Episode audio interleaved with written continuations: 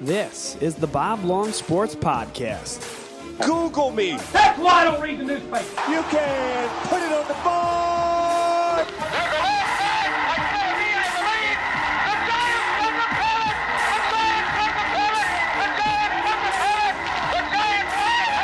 Is this the dagger? You cannot be serious.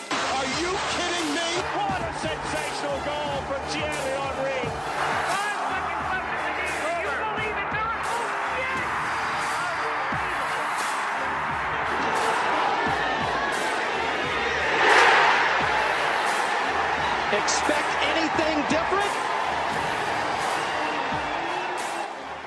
Good evening. Welcome to the BLS radio show.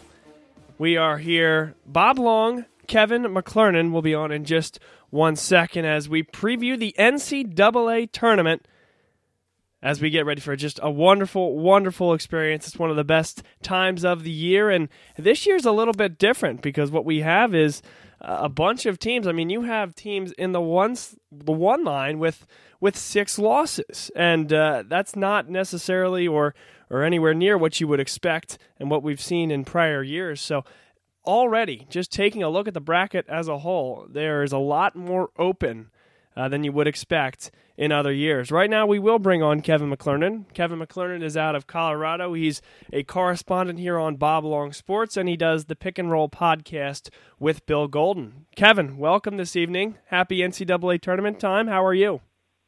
I'm doing great, Bob. Saw the bracket last night come out, and I'm r- really looking forward to the games coming this week. So, what we'll do on this show here, Kevin, because I understand that you're going to be here um, for about half an hour, and we appreciate the time you're giving us. We'll go through the East region. I know that has, uh, I guess, a lot of interest to you, and this is one of the regions that you find to be, or probably the region that you find to be the most interesting, the most dynamic, and possibly the region that can produce the most amount of winners, and those that would advance to the Final Four. So, uh, let's start with the one seed, North Carolina. They come in at 28 and 6 and it was a team that kind of hung around the the high single digits low double digits for most of the season. They crept up into the two mark especially early on but uh, did lose some games throughout the regular season a very tough ACC but they find themselves now with about as much momentum as anybody winning the ACC tournament beating Virginia just a couple weeks after Virginia was able to beat them in a big time regular season matchup how do you feel that this team struts into the tournament right now? I mean, a lot of momentum. Uh, they, finally got a couple road wins at the end of the year, and winning the ACC tournament obviously is huge also.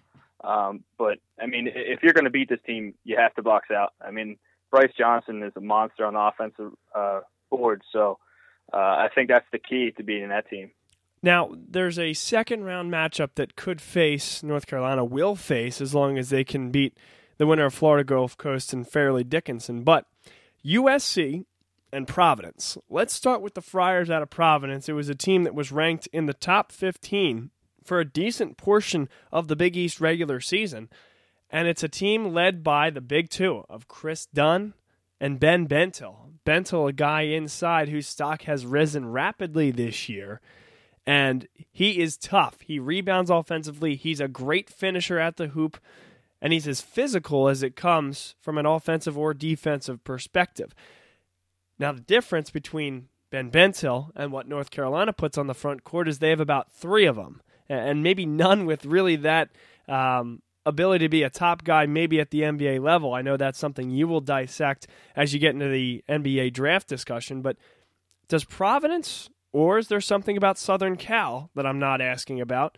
But is there something about Providence and what Bentil can bring, as well as the outside presence of Kris Dunn to accompany a Bullock as a third type guy for Providence? Do they have any chance against a team like North Carolina? Yeah, you mentioned they were in the top 15 earlier in the year, and I think when they fell off, uh, Bentil, I think it was like an ankle injury uh, during the middle of the season. So once he got healthy, they started playing uh, like the team that they are, and I mean, I, I don't want to say I could easily see them uh, making the Sweet 16, but with that talent of those top two guys, uh, if they get hot, they could compete with anybody in the country.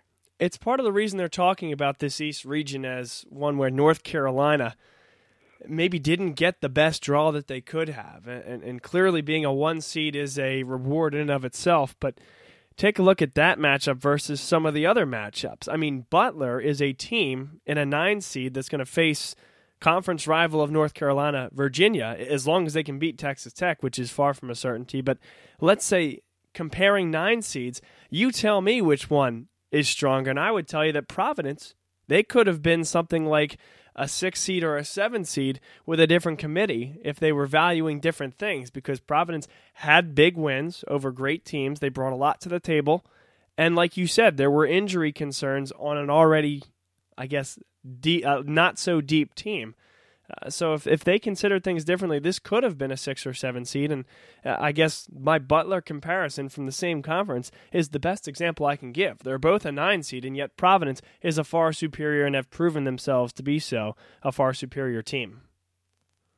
Yeah, and, uh, I mean I don't think that this USC versus Providence is extremely.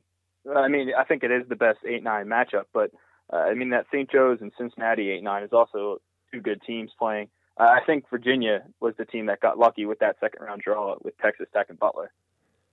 Number to call in here to the Bob Long Sports Radio Show is 215 622 7239. We can get another caller on the line with me, Bob Long, and my co host, Kevin McClernand. So do not be shy just hearing another voice on the end of the phone. Please feel free to dial in 215 622 7239. Let's move through the rest of the East region. One of the most interesting matchups is what people are expecting in the second round of the next one. Yeah, Indiana and Kentucky, they haven't played in the regular season since Watford for the win. And this matchup could be something special, but there are two very scrappy teams in their way. That's Chattanooga and then the Seawolves of Stony Brook. Yeah, I mean, everybody's looking forward to that 4 5 matchup. And I mean, Stony Brook, uh, they've been pretty solid all year. Um, they were number one seed in the tournament, and they one of the few. It seemed like every number one seed uh, in the small schools were were getting knocked off, but Stony Brook was able to hold on. I, I expect Indiana and Kentucky to make it uh, out of the first round, but definitely not going to be easy. Listen, I'm going to pull a Lee Corsos here and say, not so fast, Kevin. The Seawolves of Stony Brook are one of my upset picks in this year's tournament. They have three seniors that are their top scorers. They're very experienced. They had a very solid year, and their second half has been nearly unblemished. They're a team that, if they won their tournament, you knew could be tough. Clearly, the athleticism of Kentucky will be tough, and they're starting to play some pretty good basketball. But all you need is a little bit of a lead from Stony Brook. The players tighten up at Kentucky a little bit. And honestly, I'm very bearish on the SEC. We'll find out when we get to the other side of the bracket why I also feel that way. But I think Stony Brook is one of the key upsets of the first round. They take down Kentucky and give Indiana a fairly clean road to North Carolina in the Sweet 16. Yeah, I mean, definitely not unheard of. I mean, I could see that upset. It's, a lot of people with Kentucky's momentum, um, I mean, played really well in the SEC tournament. Ulis and Murray, uh, especially those two, have been really coming on as of late. And a lot of the a lot of people have Kentucky going pretty far in the tournament. Let's move down through the bracket then. So we'll get to Indiana and Kentucky if that's who you're picking for those first two games in just a minute. But Notre Dame to play the winner of Michigan and Tulsa. Now, Tulsa, team that I don't really think had a great uh, argument to get into the tournament. In fact, one of their key players took to Twitter and answered a fan said, "Heck no, we're not going to get to the tournament. We just got blown out by Memphis. Did you watch the game?" And yet, here come the Golden Hurricane in the tournament and facing off in Dayton against Michigan. First, what do you see? Any shot for the Golden Hurricane there against the Wolverines? And uh, and if not, how do you feel about a Titanic football matchup turned basketball matchup, Notre Dame and Michigan? I'm actually going to have Tulsa beat Michigan and then also beat Notre Dame. Wow. Um, yeah, I mean, Tulsa, uh, they're going to come out with something to prove. Uh, just like all all the teams that it seems like the last team in, which I'm going to assume Tulsa was, uh, the very last team to get in, uh, always feels like they need to prove something, and uh, I think Tulsa's going to do that. Frank Haith always gets the best out of his players and his boosters, and this time he got the best out of the selection committee as well. So Tulsa takes advantage. How about that? I'm I'm very interested uh, to see how that goes. I actually have that same game, the 11 seed, producing the winner of those first two.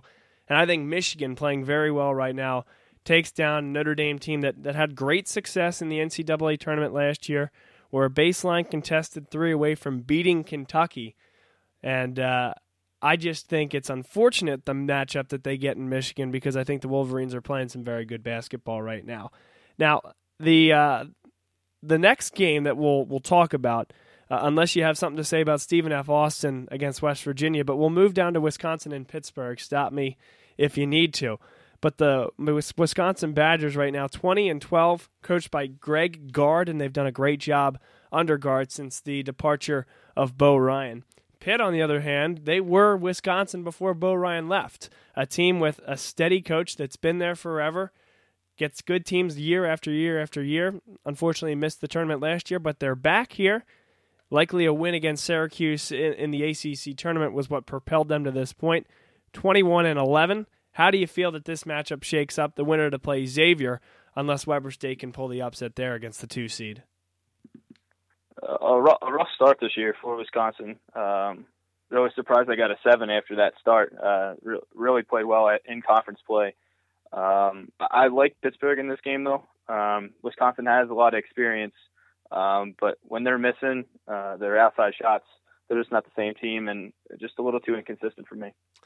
Come certainly going to come down to guys like Nigel Hayes on the Wisconsin side, Michael Young on the Pittsburgh side, and can Young and company hit the mid-range shot? And, and what they've done against teams like Syracuse, they own Syracuse, is their ability to get that ball to the middle of the zone and hit the mid-range shot. That clearly opens up the passing lanes because the defense has to crash to the shooters uh, if Pitt can control the middle of the floor against Wisconsin, I think they're going to have a shot, but I think a bit too much Badgers in the end, and they move on to play Xavier. Kev, we'll roll right into that game. I think Xavier is able to beat Wisconsin in this game. Wisconsin likes to slow it down, and I do think playing good basketball uh, gives them the opportunity here, without a doubt, against a Xavier team that is very, very good, may not wow you, but I think is really a team – that has the goods to make a pretty decent run in this tournament. I have Xavier beating Wisconsin, West Virginia beating Michigan, and then that lines up a two versus three. Uh, I guess an old school versus new school Big East, but neither was in the Big East at the same time. Will be an interesting matchup there for sure, though. Xavier's floor spacing, the ability to shoot the long ball, and then the inside presence of Farr and Jalen Reynolds against West Virginia's frenzied pace, try to turn you over defensively. Uh, can Bluiett and the great ball handlers for Xavier, can they muster up? Can they stay as solid as they have been against a great defense? That'll be the matchup in that game. Yeah, I have that same matchup uh, in the Elite Eight, or sorry, in the Sweet 16. Uh, with uh, and I think West Virginia does. I mean, that defense is just uh, going to cause a lot of trouble in this tournament, and people are going to realize how good they are. And I, I have them going to the Elite Eight. Okay, I have Xavier in a very tight one, but I believe that that has the possibility to be one of the best games of the entire tournament, bar none, bar round, bar bar arena, you name it. I, I think that has a chance to be a special basketball game. We'll move back to the top of the East then, Kevin. Indiana against Kentucky. I don't think you were as bullish, quite as bullish on the Sea Wolves of Stony Brook. I think you picked Kentucky and Indiana. Correct me if I'm wrong, but what happens from there? I have Kentucky uh, beating Indiana. I think Ulis uh, versus Ferrell is going to be a very good matchup to watch and uh, very fun to watch. Uh, but I think Kentucky is just a little more talented. Uh, Murray uh, is going to be a difference maker in that game. That leads you to North Carolina versus Kentucky two of the blue blood, blue chip programs in college basketball. Yep, uh, and I, I think uh, Brice Johnson is going to be the big difference in this game. I don't think Marcus Lee or anybody Kentucky has can uh, match up with him. So I have UNC moving on. Your final four participant qualifier out of the East region. West Virginia. Wow, take me home. Country road. You kidding me? West Virginia to the final four maybe that's not as crazy as I think, but that just uh, that takes me by surprise. What's the difference against North Carolina? Uh, I think that defense is going to cause trouble. Marcus Paige has had trouble uh, with his outside jumper all year. Um, really, a lot of free throw trouble too, um, which uh, which I think is going to hurt them uh, late in the game. against this West Virginia team, missing free throws for UNC. Okay. Well, I, I go relatively chalk to get to the Elite Eight matchup, North Carolina against Xavier. And I do think that the offensive rebounding is just going to be too much, even though Xavier can hit the glass in a big way as well. Jalen Reynolds, I think, can be neutralized by a very good defensive big man. We've seen that a couple times this year. And, I do think that it's going to be North Carolina representing the East region in the Final Four. Kev, we'll move down to the Midwest as we uh, we tick across your halfway point here at 8:16 in the evening and remind our listeners that the number to call in is 215-622-7239 again 215-622-7239 your number to call in and you can join Kevin and me on the air all at once. Virginia they're a team that comes in off a loss against North Carolina, but I think important to remember that they also defeated those same Tar Heels just a few weeks back in the last few weeks of the regular season. A very solid team, a very efficient team. We'll get into that soon, but not necessarily the highest scoring team that you would ever imagine. They found themselves at a point in the last two NCAA tournaments where they're facing off against a familiar foe. That team is Michigan State, and what do you know? The Spartans, right at the bottom of the Midwest region, the two seed. Many people believe that that should be a one seed, the Michigan State Spartans, and that possibly with the loss, Virginia should have replaced them as the two. But it's a region, Kevin, that breeds a ton of intrigue, I think, and that potential matchup in the Elite Eight could be special, as it has been in the past couple years. Yeah, and it seems like uh, the committee really likes putting these teams together. UVA, Michigan State, they same thing with uh, Arizona, Wisconsin. They did that last year. Put That's those right. two together to face off in the late eight. Um, I don't see a lot of trouble for those two teams, um, and I'm gonna guess that they're they're probably gonna meet up again. Texas Tech against Butler. It's an 8 9 matchup, and it's probably one that someone listening right now is looking at their bracket and saying, Gosh, I don't know the first thing about Texas Tech. But they play a completely, I would say, a different style than what Butler plays. Now, both of them try to run an efficient half court offense. I think both of them, to some extent, pride themselves on defense. But this Tubby Smith team has won games by playing ugly. U G L Y ugly because what they have to go up against is great scoring teams in the Big 12. Iowa State, Oklahoma, you name it. Kansas can score the ball pretty well also. Uh, they're the best team in the country, but they still plotted their way to a 500 record in statistically the toughest conference in the country. And now they find themselves up against a team that can really shoot the basketball. Kellen Dunham from the outside.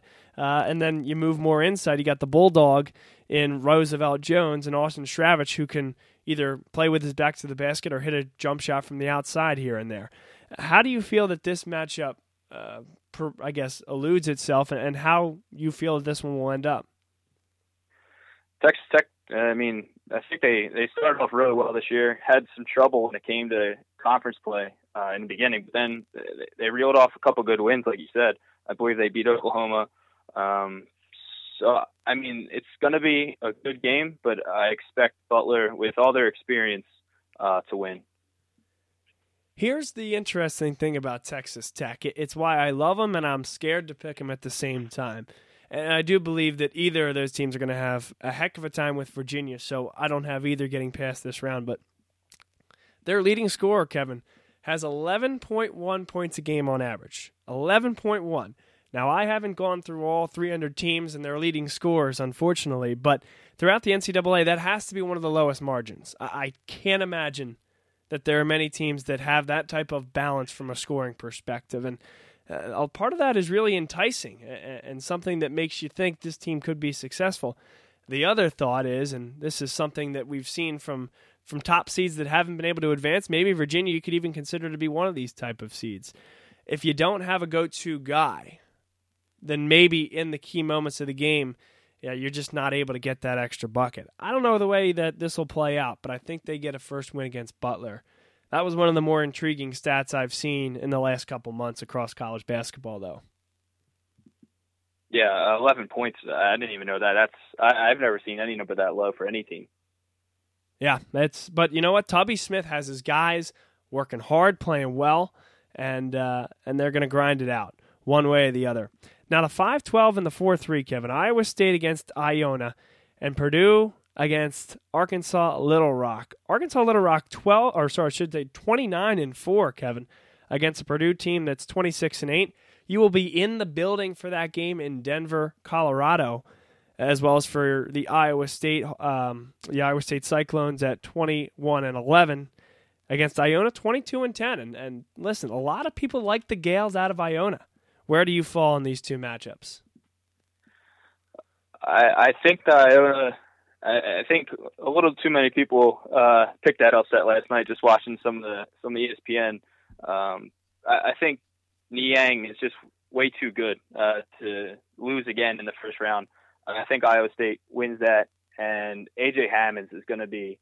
Everybody's going to know his name after this tournament's over. Um, he's going he's going to play really well, and I expect them to beat Little Rock.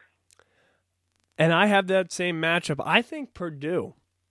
This is one of the games that took me the longest, Kevin. I think Purdue is able to beat Iowa State, and AJ Hammons is the reason why. He stole the thunder there a little bit, but I think he will be the difference.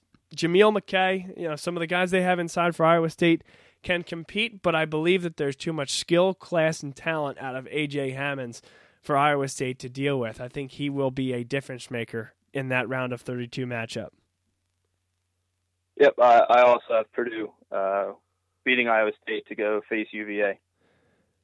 Should we go to that game? Because you mentioned AJ Hammons as a guy that everyone's going to know after this tournament. Are they going to know him because of three games played, or are they going to know him because of a uh, an Elite Eight slash Final Four run, Kevin? I think it's going to be a good game, and uh, I don't think it's the matchup UVA wants. Um, but UVA is going to win this game. I mean, I think this team's a little. I had them winning at all last year, which didn't work out too well. But uh, I think this team's a little different. Like you said, they usually don't have a go-to guy, but uh, Brogdon is that guy this year, um, and I think he's going to be the big difference against Purdue. Uh, but I think Hammond's going to have a very big game. So you have Virginia going to the Elite Eight. We'll now get to the the bottom part of that bracket. Seton Hall against Gonzaga, twenty-five and six. Seton Hall I found to be one of the atrocities of the committee and the selection process as a whole. Seton Hall at 25 and 8, three victories against a top 10 team, three of their losses were to top 10 teams, and they have a win against Wichita State um, in, the NCAA, or I should say, in the, the regular season, and that's a team that's an NCAA tournament team. Uh, they, I guess, will look down two teams from there. Utah is a team that's 26 and 8. They lost three times to a top 10 team, that's Oregon, but they don't have the same type of top 10 wins that Seton Hall has, and they got hammered by that same Wichita State team that Seton Hall played. I know it's just one team in one matchup, and Utah had a very solid non conference, but the Duke win didn't become uh, as good as it was before. I guess I'm here to say is I don't see the difference between the six seeds resume, Seton Hall, and the three seeds resume, Utah. Yeah, I think it's a, really bad draw. Not only Seton Hall being a six seed, but going up against Gonzaga, a very talented team, uh, underachieved this year. Um, I expect Gonzaga to move on, uh, play Utah, and uh, Kyle Wiltjer is going to be uh, very good uh, against Utah. He's going to be the big difference. I have Gonzaga moving on to the Sweet 16. Wow, it's a team that went to the Elite Eight last year. They came out of this very region. The bottom right, they were the two seed, right where Michigan State is now, and ended up losing to Duke on the way to the Final Four for the Blue Devils. You got them all the way to the Sweet 16. Did they go further than that, or is it Michigan State you have at that point? Whoa, you're not even give Dayton or Syracuse a chance? Come on, Bob. Okay. Do they beat the Irish, or I should say the Orangemen? I should say. My my, my apologies there. Although uh, our boys in Notre Dame, uh, I don't think either of us gave them a win. No, no, neither of us had uh, Notre Dame moving on. I have Dayton moving on. But then, yeah, I have Michigan State facing up against Gonzaga. Um, very good game, but I think Michigan State's uh, a little too much for Gonzaga also. So Elite Eight uh, rematch, just like they won at UVA versus Michigan State. Okay. Well, the only thing I'll say there is I think Seton Hall does get a win against Gonzaga. And then I think a great matchup of Isaiah Whitehead and Brandon Taylor will take shape. Utah against Seton Hall think the Angel Delgado show at some point will will take flight, and he's going to be able to own the block inside. I think Seton Hall gets two wins. coming off two wins against top 10 teams. Uh, it's in, it's very interesting though because I go back a few years ago.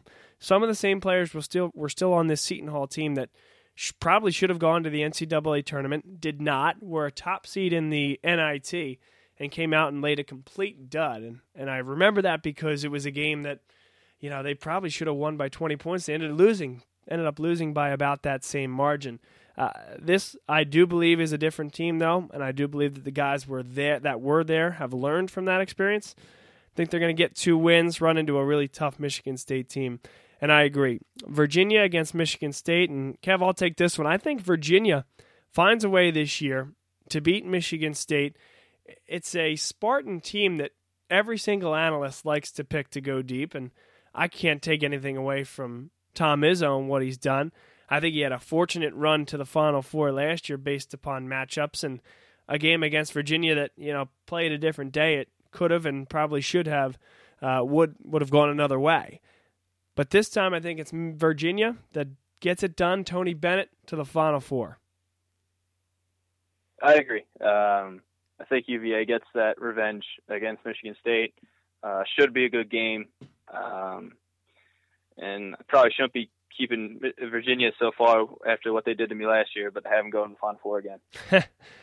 North Carolina against Virginia, and this will conclude our discussion, Kev. Uh, North Carolina against Virginia, or I don't believe you. I'm sorry, West Virginia. In your case, against Virginia, how do you feel that uh, that that game will go? Uh, not a lot of points. That's my prediction for that game. Uh, 45, 44. Yeah, two very good defenses going at it. Um, I mean, I, am gonna have UVA moving on again, though. I, I think the big difference is Brogdon, and West Virginia doesn't have a player like Brogdon, and down the stretch, he's going to be uh, making the key baskets. Now, and I won't let you go before giving yourself the opportunity to pick a national champion. Uh, we got through the right side of the bracket, and we'll hit the left side on the other uh, with with some of our other cor- correspondents that are coming on. But does your champion come in the form of Virginia, or is it someone from the other side of the bracket? I still haven't decided that yet. Um, I'll I'll probably my my guess is after I'm done, it'll be Oklahoma versus UVA in the national championship, and I'll probably take Oklahoma. Well, then we, we might as well just uh, split the entrance cost of a of a March Madness pool because that's exactly not to get ahead of myself, but that's exactly what I'm thinking at this point as well. Oklahoma over Virginia to win the national championship. It would be a very, very interesting matchup, Kevin. A put I, I guess a matchup of two completely different styles and a team in Oklahoma that likes to get up and down the floor, launch threes. You know, Buddy Hield, Cousins, those guys can really shoot. And then Spangler, every way every way you can imagine he can beat you. Occasionally from 3, clearly on the defensive end, great rebounder and even has a bit of a back to the basket type game that you know if he wants to make a difference at the next level, I think still needs to be developed a little bit. But they're a team that has a lot going for them, and I think if you look at the last whatever it was, six games of their season, ten games of their season, you may not be wowed at the win loss record, but take a look at the teams they played, the way their schedule was backloaded, and the fact that they still stayed in a ton of games. I think you're going to find that Oklahoma, as you have as well, Kevin, is a team that's ready to make a deep run, if not win the national championship. And the big problem with Oklahoma too is you mentioned all those threes they take, and they're they hit a lot of them. But I mean, teams teams live and die by the three sometimes, and if they get cold, they could get knocked out early. No doubt about that. Yeah, and uh, there's a chance you have to take there, but I've always said, and you've probably heard me say this too many times, but a team that plays great defense certainly has a chance to win the national championship. A team that plays good defense can win the national championship. A team that cannot score and cannot do so efficiently, I do not believe that they can win the national championship. They can't string together six games in a row. And so there's a team like Oklahoma that, that may scare you a little bit if you're looking at your bracket right now. But the upside is tremendous and I think you're they're your national champion here in 2016. Kev, any any final thoughts on the bracket itself? Were there other games in Denver that I missed out on that we should hit before you go that you'll be in the building for? Uh, the four games in a row that we talked about: Purdue, um, Iowa State, and then I get to see the Gonzaga Seton Hall game and Utah versus Fresno. Okay. Oh, well, I'll tell you what. You have yourself a treat. Um, whether or not Gonzaga beats Seton Hall in that game, I think either of those teams against Utah will be a lot of fun. Clearly, from a geographic perspective, if Utah were to play the Zags. Yeah, yeah, that, would be a fun game. Uh, I sadly won't be in the in the building for that one. Just the first round, though. Just the first round games. Well, Kevin, enjoy your time at the NCAA tournament. Thanks for joining us here on the BLS radio show. And I look forward to the content that you and Bill Golden continue to produce for us here on Bob Long Sports. You guys do a wonderful job. Thanks for having me, Bob. All right, there you go. That's Kevin McClernand calling in from Colorado. Good thoughts from him on the NCAA tournament and the first couple rounds. This is the BLS radio show. We've gotten through the first half of the bracket. Number to call in 215 622 7239. Again, 215 622 7239. That's your number to get involved here with the BLS radio show. We'll be back in just a few minutes. We'll start with the South region. Kansas, the number one overall seed in the NCAA tournament, will have to go through Louisville, Kentucky in the regional to get to the Final Four. We'll be back. This is Bob Long Sports. Bob Long from Bob Long Sports here, and I want to tell you about the good folks over at City Year Philadelphia. Every day, the dedicated young adults at City Year make an impact in high need schools in Philadelphia and in 26 other cities across the country by serving students who need extra help to stay on track to graduate. If you are ages 17 to 24 and are interested in serving as a tutor, role model, or mentor, check out the inspiring stories at hashtag Make Better Happen. City Year is currently accepting applicants for the next school year. This is Bob Long here, and you certainly know me from BLS, doing LaSalle College High School broadcasts, our weekly radio shows, and everything in between. However, during the 9 to 5, I am a commercial banker in the greater Philadelphia area. If your business is looking for financing or any other type of assistance, you can reach me at 215 328 2578. That's 215 328 2578. I've had experience in the energy industry, healthcare, public finance, as well as in manufacturing and leasing. Bob Long, a commercial banker in the greater Philadelphia market, helping your businesses grow. Hey, Bob Long sports fans, how can you stay involved with the site anytime? A reminder to follow us on Twitter at Bob Long Sports. You can also access our Facebook group. Just search Bob Long Sports and it'll come right up. And then, if you have a smartphone, you can listen to any of our live programming by visiting the Ustream app. That's U S T R E A M, searching Bob Long Sports, all one word, and you can access any live programming on the Bob Long Sports Network. So be sure to stay connected to Bob Long Sports. Bob Long Sports, Bob Long Sports, your daily dose of sports. Sports. BobLongSports.com gives you not only the best radio broadcasts on the internet, but plenty of articles as well. Stay up to date on your Penn State football team, stay up to date on college football, the MLB, the NFL, and every other major sport out there. Just tune in to all the radio shows and be sure to check our website regularly to see what content we have up now. And when you hear that jingle, Bob Long Sports, Bob Long Sports, your daily dose of sports. Sports. you know you're in the right place. Elmark Signs and Graphics, your choice for custom signs and design, has been servicing the Philadelphia area for over 30 years. From illuminated signs to vehicle wraps, Elmark Signs is your choice for all your custom signs needs. Elmark delivers high quality signs with a courteous, helpful, and experienced staff. Visit them at elmarksigns.com or give them a call at 610 692 0525. Again, that's elmarksigns.com 610 692 0525. Go check out their website for some great examples of signs that Elmark has created, and be sure to tell them that Bob Long Sports sent you. elmarksigns.com, your choice for custom signs and design. Bob Long from Bob Long Sports here, and I want to urge all our listeners to visit our friends at Dunphy Ford in the Northeast. Dunphy Ford has all the latest Ford models, trucks, SUVs, and sedans. They also have a wide selection of used cars, trucks, and SUVs as well. Owned by a LaSalle graduate and a proud sponsor of Explorers basketball, Dunphy Ford should be your first stop to buy or lease a new car. Visit them at 7700 Frankford Avenue in the Northeast or at dunphyford.com.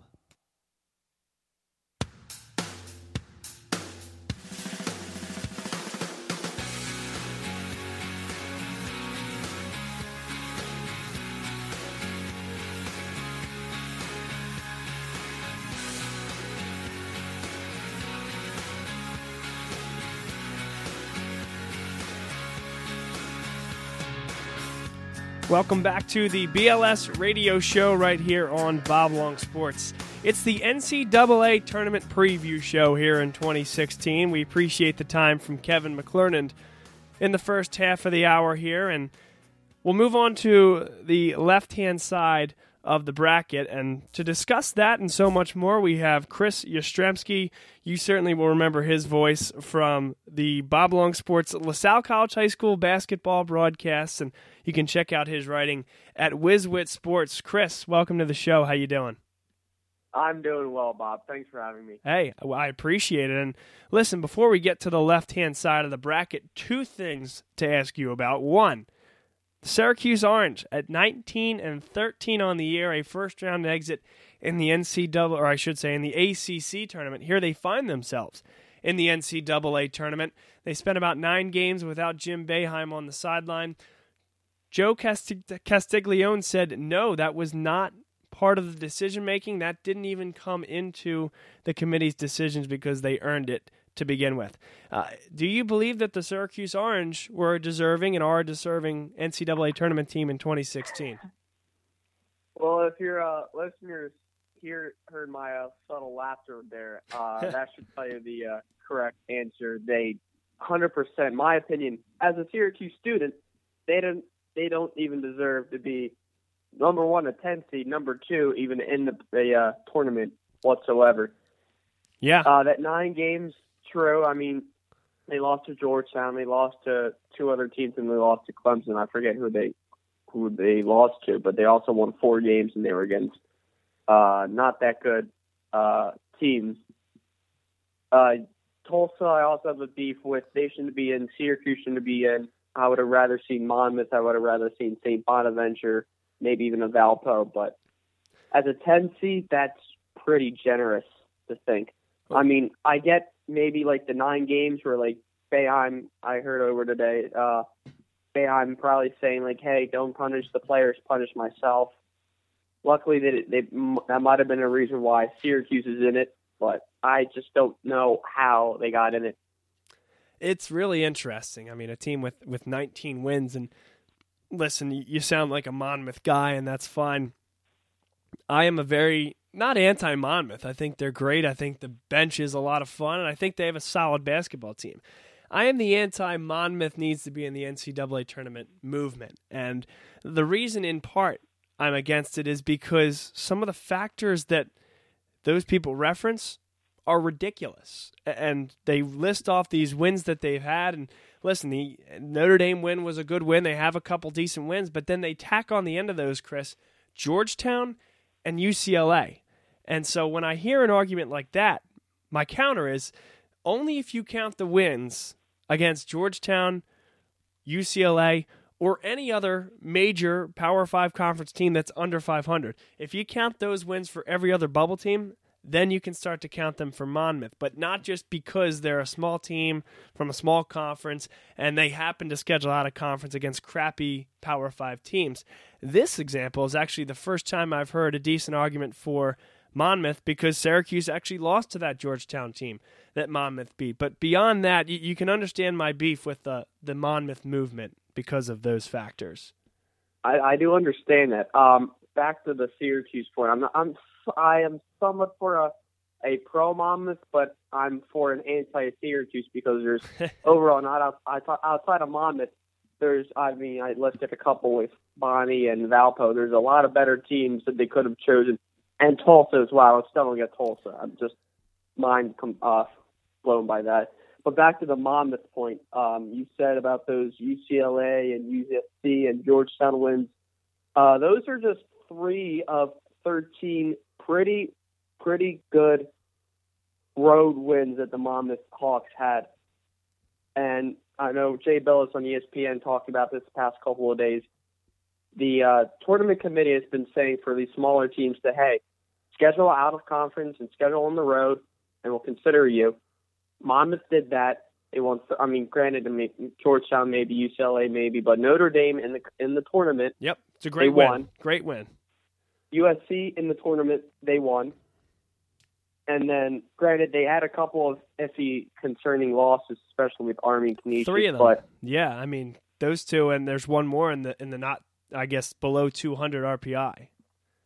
but I would have put them over at least over Tulsa in that first in that first four. They should have been in there, and it's just pretty disappointing to see that the uh, tournament committee would rather choose, you know, a big name school like Syracuse to get them like me. I don't know if, if it's even money involved because oh, it's Syracuse, it's a big name school. Oh, Tulsa, it's a it's a Power Five or not really Power Five, but it's in the AAC, which is pretty good for basketball. But Monmouth should have been rewarded.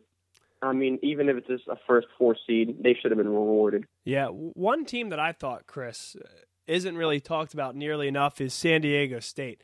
It's a team that won 26 games, mm-hmm. had a top 10 non-conference strength of schedule. Granted, the Mountain West is not what it was, and nor do I think it's going back to that type of strength anytime soon. But got to the conference championship game. I mentioned the 26 wins, and I mentioned the top 10 non-conference strength of schedule. You talk about a team that could have replaced Tulsa. You know, there there certainly is one. I think there's a lot of legitimate gripes with the tournament selection committee. Uh, I'm glad that I'm talking about it with you here because I saw that you have done some some bracketology yourself. It, it has been something that I've been able to do, you know, going back five years now. Unfortunately, this year, just time did not allow with with some of the other endeavors going on. Uh, part of which was what you were part of with the LaSalle College High School basketball broadcast. But it's something that's very close to my heart. The whole bracketology process and. Uh, I'm strongly of the of the opinion that there is a right answer and a wrong answer, uh, and I think the committee got a lot of wrong answers.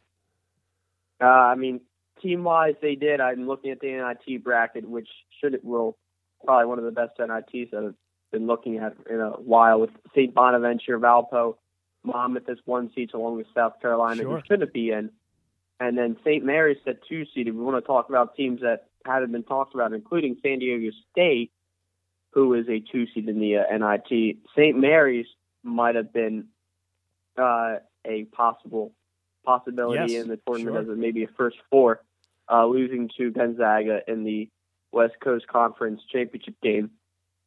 Yeah. Uh, but although they beat Gonzaga twice in the regular season, they didn't really have a good out of uh, out of conference schedule. They lost to Cal. It was a tough loss, but eh, maybe don't know.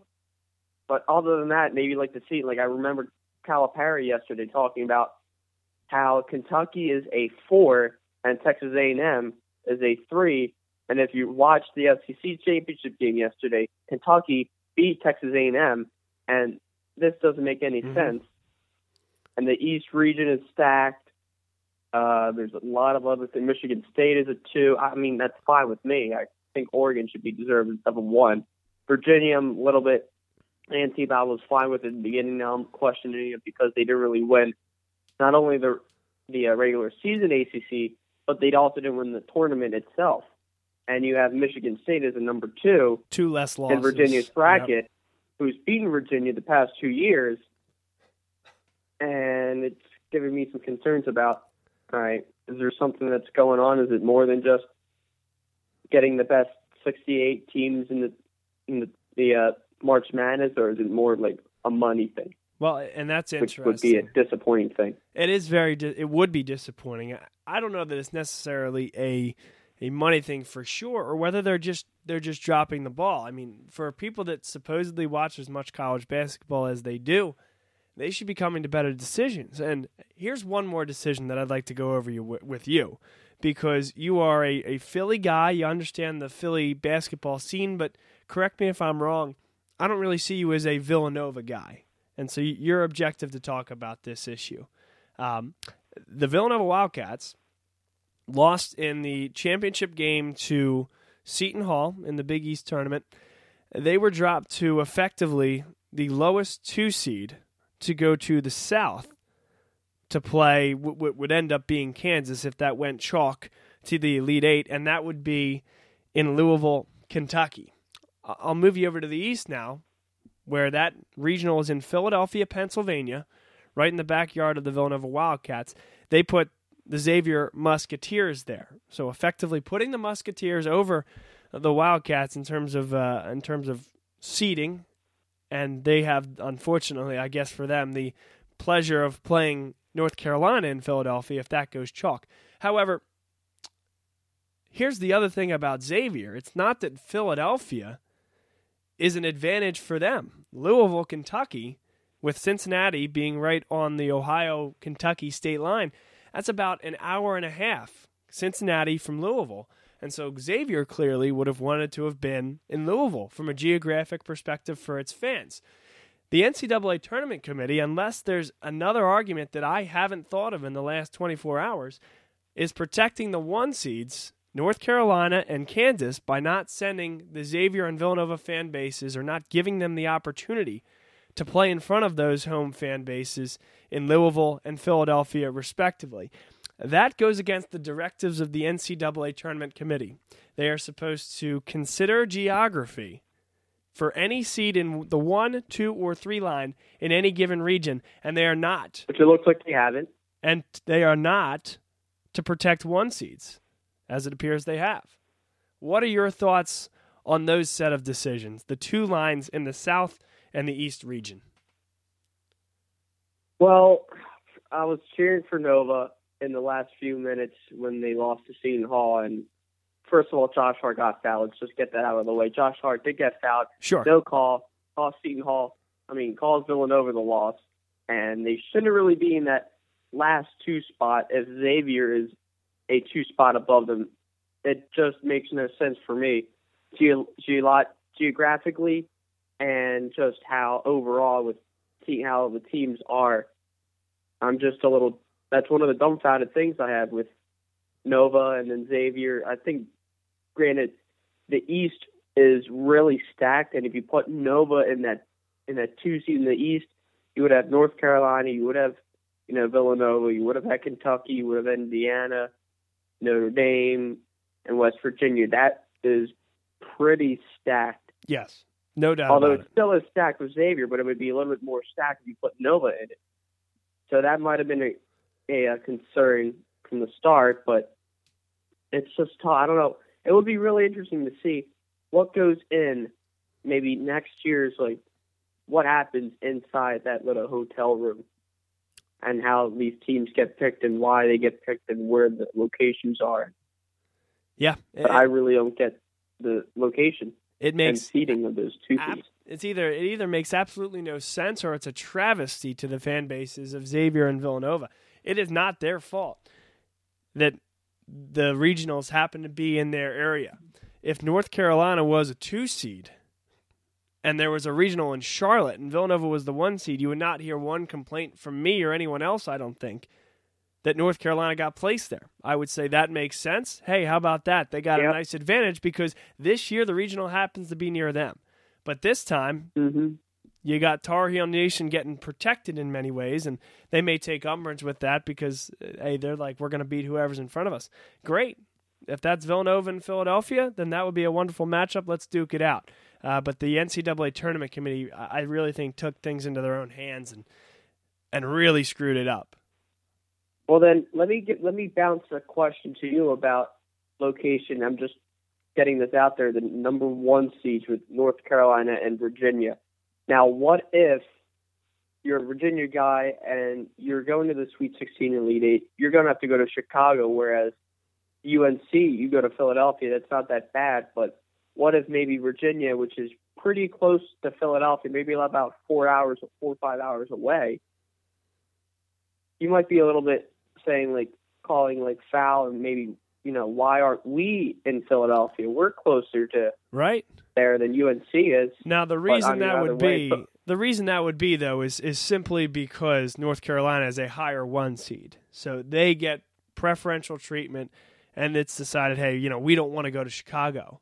Um, we want to we would want to go to Philadelphia in that case. We have alums in D.C., New York, you name it, that can get to Philadelphia, but to that point where I think you might have been going is Kansas goes to Louisville, which maybe by miles, and I don't even think that's the case, but it may even be by miles a bit closer than Chicago.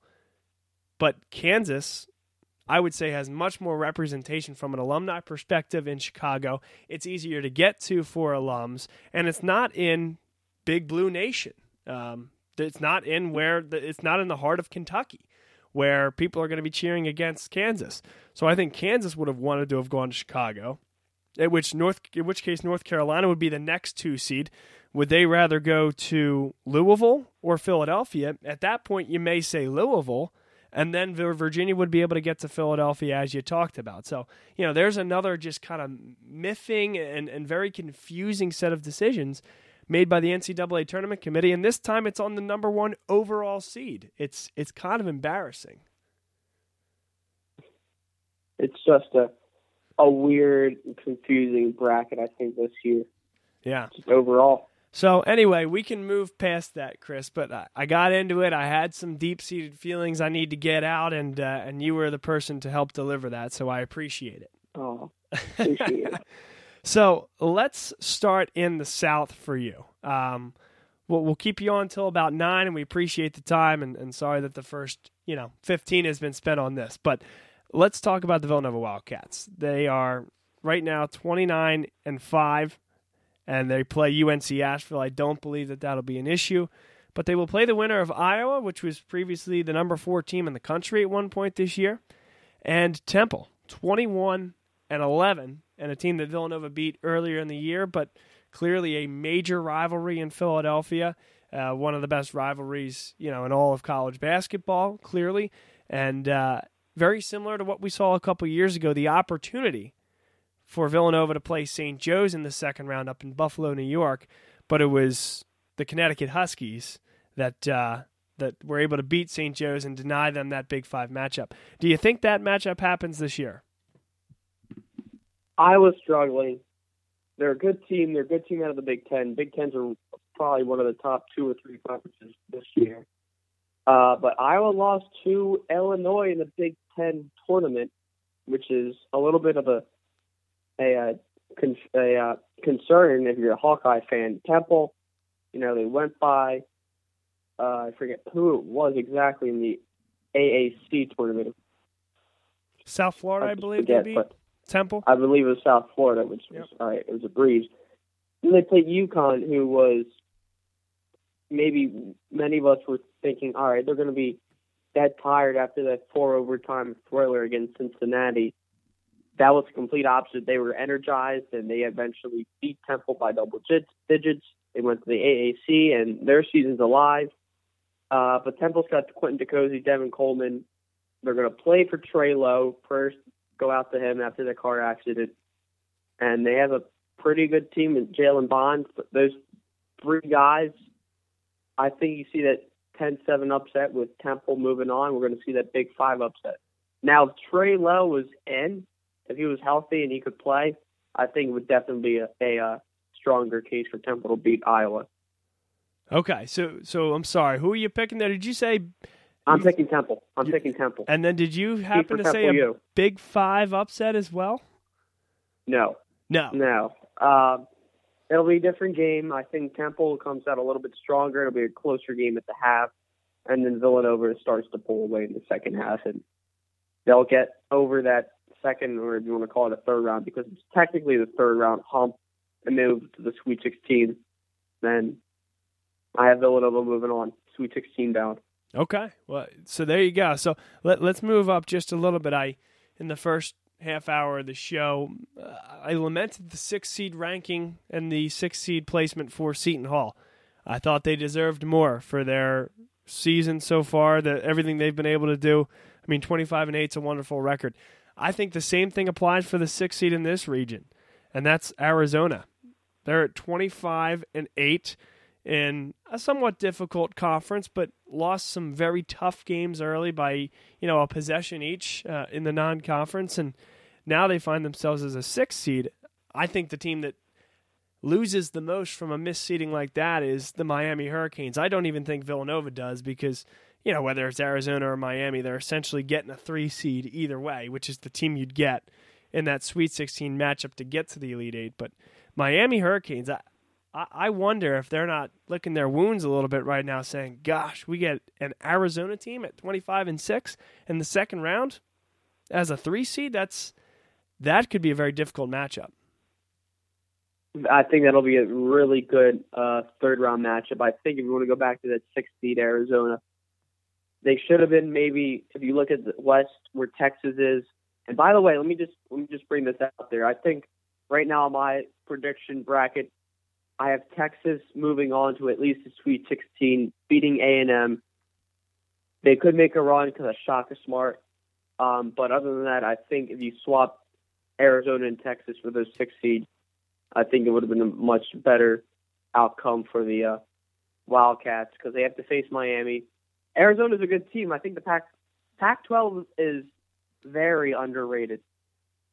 Very underrated with Oregon. It was a really good conference with Oregon, Utah, Arizona, USC, Oregon State, Cal. Yep. Cal's Cal, very solid. Exactly. Very, very solid. Colorado as well. It, a ton of teams, and it's just they're not really talked about because it's probably the uh, the Lake Star Times and the other conferences taking command with the ACC and Big Ten. Um, but yeah, that Arizona Miami possible matchup is going to be a real, real good one. So let's, and we're running low on time here, so we'll, we'll leave you with this. I guess any last thoughts on the bracket? Um, who you have making a deep run and who you have winning it all? Um, as I said with my deep run, I've the surprise deep run is Texas. They're going to go do it from right now, the Sweet 16, and I would not be shocked if they could go to the Elite Eight and upset Oklahoma in a possible Red River rivalry in the Sweet 16. Okay. I think Shaka Smart, Shaka Smart's going to have a good crew. He's getting his center Cameron Ridley back, so slowly he'll come back and maybe he can make an impact for the uh, round of 32 and the round of Sweet uh, Sweet 16. But watch out for Texas. That's my one team that might want to make a surprising deep deep run. Uh, my final four is right now is Kansas against Oklahoma, and then UNC against Virginia, who gets over that Michigan State hump, and then I have Kansas beating the UNC Tar Heels in the national championship. All right, there you go. So just about chalk, except for the Oregon Ducks, uh, who can't quite make it to the Final Four. Chris, we, we appreciate the time. It's great to have you on as always, and we'll talk to you real soon. Enjoy the madness. Oh, I will, Bob. Thank you for having me on. Sure thing. All right, there you go. That's Chris Jastrzemski. We'll talk to him soon. Great to hear from him. And uh, and on next will be Bill Golden, the other half of the Pick and Roll podcast. I don't know, is he the pick or Uh, is he the dribbler? The picker and the roller is the same thing. So I guess we'll find that out on the other side. And you are listening to the BLS radio show. We'll be right back. Elmark Signs and Graphics, your choice for custom signs and design, has been servicing the Philadelphia area for over 30 years. From illuminated signs to vehicle wraps, Elmark Signs is your choice for all your custom signs needs. Elmark delivers high quality signs with a courteous, helpful, and experienced staff. Visit them at elmarksigns.com or give them a call at 610 692 0525. Again, that's elmarksigns.com 610 692 0525. Go check out their website for some great examples of signs that Elmark has created, and be sure to tell them that Bob Long Sports sent you. elmarksigns.com, your choice for custom signs and design. Bob Long from Bob Long Sports here, and I want to tell you about the good folks over at City Year Philadelphia. Every day, the dedicated young adults at City Year make an impact in high need schools in Philadelphia and in 26 other cities across the country by serving students who need extra help to stay on track to graduate. If you are ages 17 to 24 and are interested in serving as a tutor, role model, or mentor, check out the inspiring stories at hashtag Make Better Happen. City Year is currently accepting applicants for the next school year. This is Bob Long here, and you certainly know me from BLS, doing LaSalle College High School broadcasts, our weekly radio shows, and everything in between. However, during the 9 to 5, I am a commercial banker in the greater Philadelphia area. If your business is looking for financing or any other type of assistance, you can reach me at 215 328 2578. That's 215 328 2578. I've had experience in the energy industry, healthcare, public finance, as well as in manufacturing and leasing. Bob Long, a commercial banker in the greater Philadelphia market, helping your businesses grow. Hey, Bob Long sports fans, how can you stay involved with the site anytime? A reminder to follow us on Twitter at Bob Long Sports. You can also access our Facebook group. Just search Bob Long Sports and it'll come right up.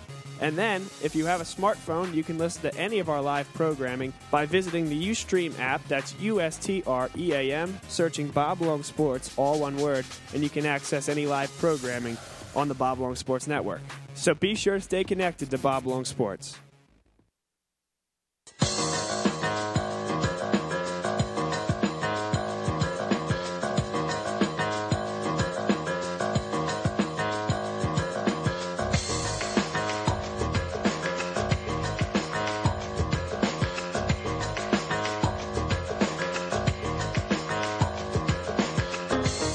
Welcome back to the BLS Radio Show right here on Bob Long Sports. It's NCAA tournament time here in 2015 2016, and we're excited for all the matchups upcoming. First things first, tomorrow night, play in games, and then Wednesday, the other half as well, all of which will take place in Dayton, Ohio, and then it's time for the madness, the first round. And I do mean first round because for the first time, uh, what in about five or so years we have the first round being referred to as such. And in i guess in past years it's been the second round and third rounds but thankfully mercifully the playing rounds is being returned to its usual normal and what should be the nomenclature. But right now we'll bring on bill golden. Bill golden is uh, the other half of the pick and roll podcast. We had kevin on kevin mclernon that is to start the show and happy to bring on bill. Bill good evening. How are you tonight I'm doing pretty good, Bob. Just wanted to answer your question about which side I am. I, I'd like to think that I'm both the picker and the roller, to be honest with you. All right, beautiful. You, will dive to the hole, you know. Get Kevin's going to force the double and then little little bounce pass through the legs to to give you the two handed flush. I love it. That's right. Yeah, we'll we'll have to get like a cartoon or something to to play that graphic out for our listeners before the shows. But we'll, we'll get we'll get into the bracket itself. We'll start on the left hand side in the South, and you are a grad student at Miami in Coral Gables, and so you have had very much the pulse of that team this year.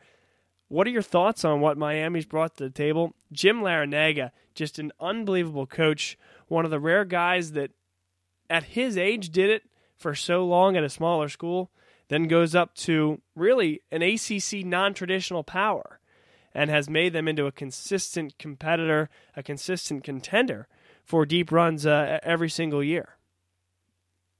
Yeah, I mean, it seems like a, trend in college basketball recently where a lot of, I mean, I guess forever, where a lot of guys come from smaller schools. He, he came from George Mason, where they they made that unbelievable run not that long ago, and just coming from undergrad at South Carolina, I, I kind of wondered about guys who made that transition. I don't know if you remember, but we had a guy who came from Western Kentucky who didn't work out too well. But you know, Larrañaga, like you said, he's been completely impressive with, uh, with a team that is you know really not a powerhouse, but they've been really good as of late. Obviously, this year is one of their better years, but they were a two seed just a couple years ago when they had Shane Larkin, and right. they were in the NIT championship last year. So they've they've had a lot of success under him. It's been very very impressive. And what do you see in the 2015-2016 team? First of all, in the matchup against University of Buffalo, um, unfortunately, there's for them there's no Hurley on the sidelines anymore, but still a team that was able to win the conference. And uh, you know, I think this Buffalo team will have some trouble against a very very good Miami team. But uh, but I don't know if you see anything differently in that first matchup. And then as you start to look forward, the winner of Vandy and Wichita State against Arizona in that first round which of those teams you think Miami could face in the second round? Yeah, I mean, I, you have to look past Buffalo just because you're a three seed. Obviously, uh, you know, from the team's perspective, they obviously they need to they need to stay focused and make sure they get over that. Uh, because you know we've seen 14s beat threes before. I mean, we've seen 15s beat twos as well. So um, as good as Miami's been this year, you know, they still need to come out and, and, and play a pretty good game uh, to get past any team that's in the tournament, really. Um, but you know, that's that would be a real failure. So, you know, just moving past that, I, the, the Vanderbilt Wichita State is a is a big matchup. I think I have to go with Wichita State in that game. Uh, they just have a lot of experience, guys that have been to the tournament a couple times now. And then the Wichita State Arizona game is tough for me. Um, Arizona as a six seed, I actually thought they could be even higher than that. They had a really good season. I think you mentioned that before the break, and, and that's tough for me, like I said, because Wichita State has those guys that have been there, but I think Arizona has the talent to get them past that game, and that leaves us with a really tough, a really tough uh, second round matchup with Arizona. Uh, I have to stick with my boys in this game, but I couldn't really fault anyone for picking Arizona over them. Well, and if they were to get past that point, then they find their they find themselves uh, awaiting the winner of what I find to be three very intriguing teams, and we'll see how it filters out. Villanova, a team that you know, with a foul call or, or, or just a few bounces of the ball the other way on Saturday night, they're a one seed and they're on the way to play in Philadelphia uh, come Sweet 16 and Elite Eight. Now they find themselves a two seed going to Louisville, Kentucky. That's if they're able to get by an Iowa team at a seven seed that was at one point the number four team in the country, and it wasn't that long ago. And then a Temple team that is bitter rivals with those same Villanova Wildcats and play every single year in Big Five play. That bottom four in that bracket I find to be incredibly interesting and, and intriguing. I don't know how you see it coming out. Yeah, I mean it's tough for me to to make that call right now. I mean, just looking at it initially, I agree with you. I mean, it's a tough draw for Villanova, especially like you said, they they were very close to getting a one seed, and they end up with a two seed, and now they they get the winner of Iowa Temple. And like you said, I think Iowa comes out in that matchup, but if Temple comes out, there's a lot of history, like you said, in that matchup with Villanova.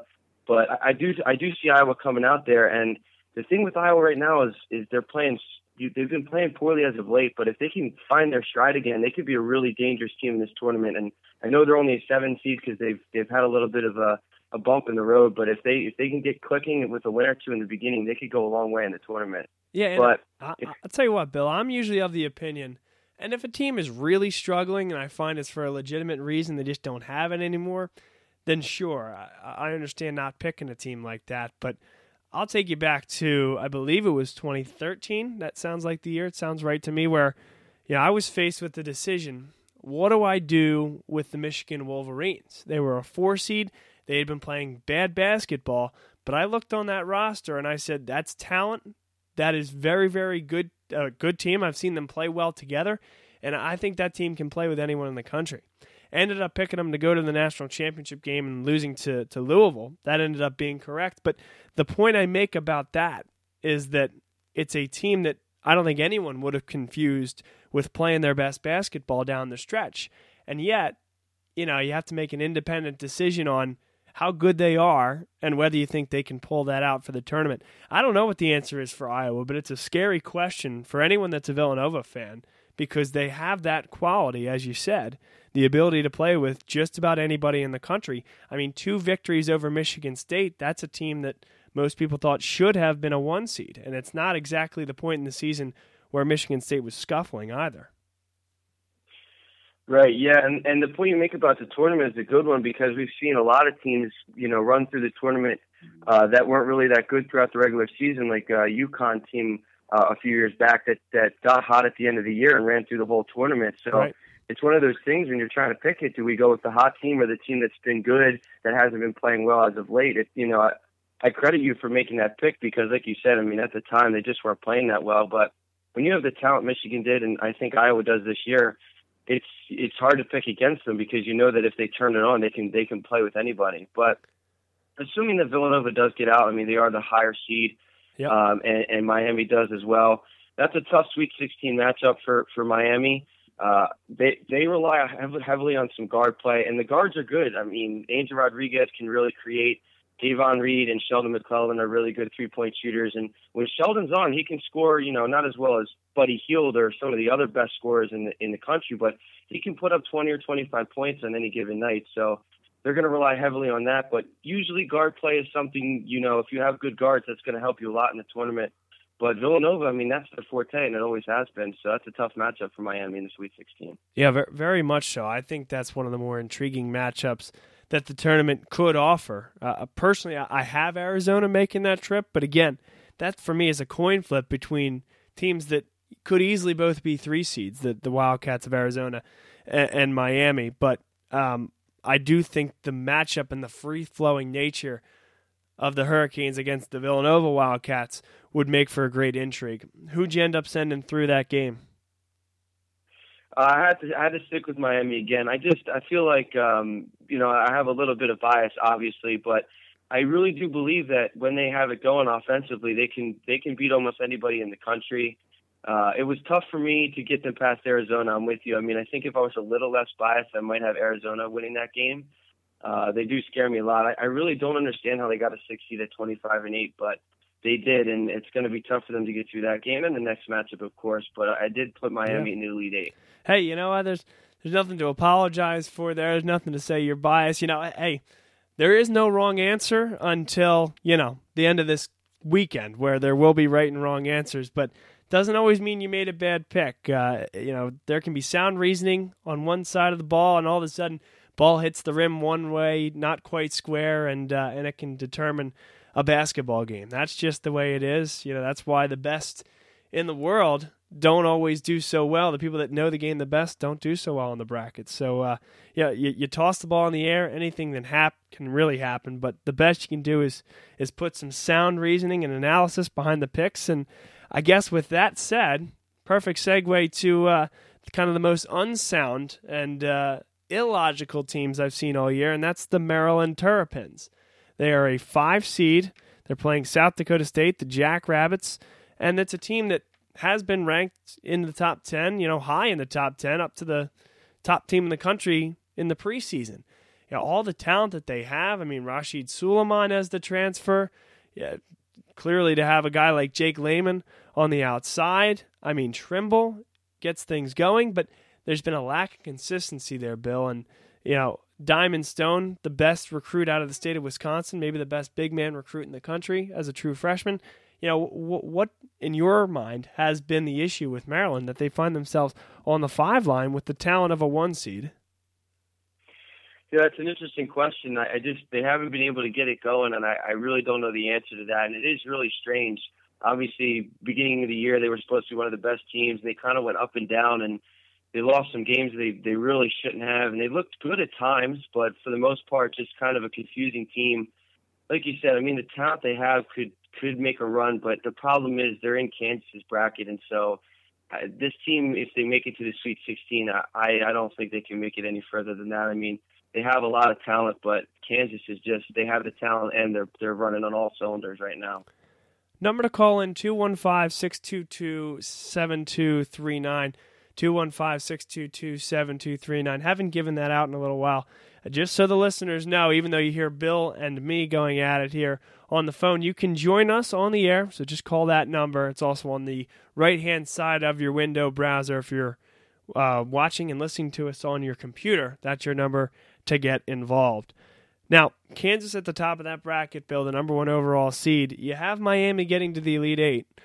Question one Is there anybody stopping Kansas on the road to that Elite Eight game? And if not, how does that go between the Jayhawks and the Hurricanes? Yeah, I mean, of all the one seeds, obviously they're the number one overall, so that's easy to say. But they're just they've been so impressive to me all season, and I feel like they're really still playing really good basketball right now. I don't even see a tough matchup for them until the Elite Eight, and that's I don't even know if that's going to be Miami, if it's Iowa or Arizona or maybe even Villanova.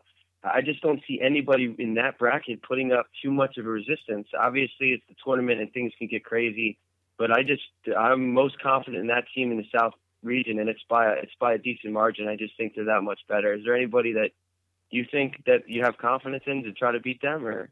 Let me tell you, I, I think this Kansas team they've been playing great basketball, no doubt about it, and the second half of the season has been good.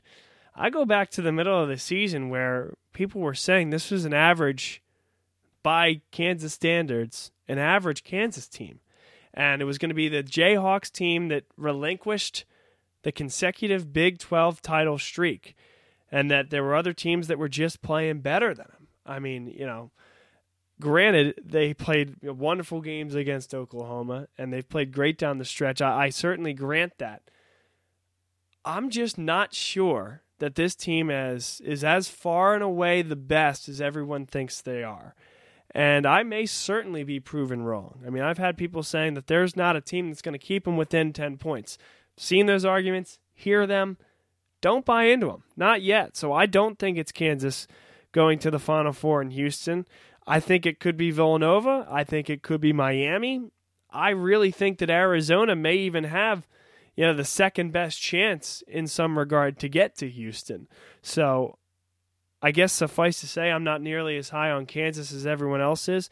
Yeah, I remember a month or so back where many people were feeling the same way I am. So I guess I can leave it. The best way I can leave it is we shall see, but I don't think they're the Goliath everyone thinks they are.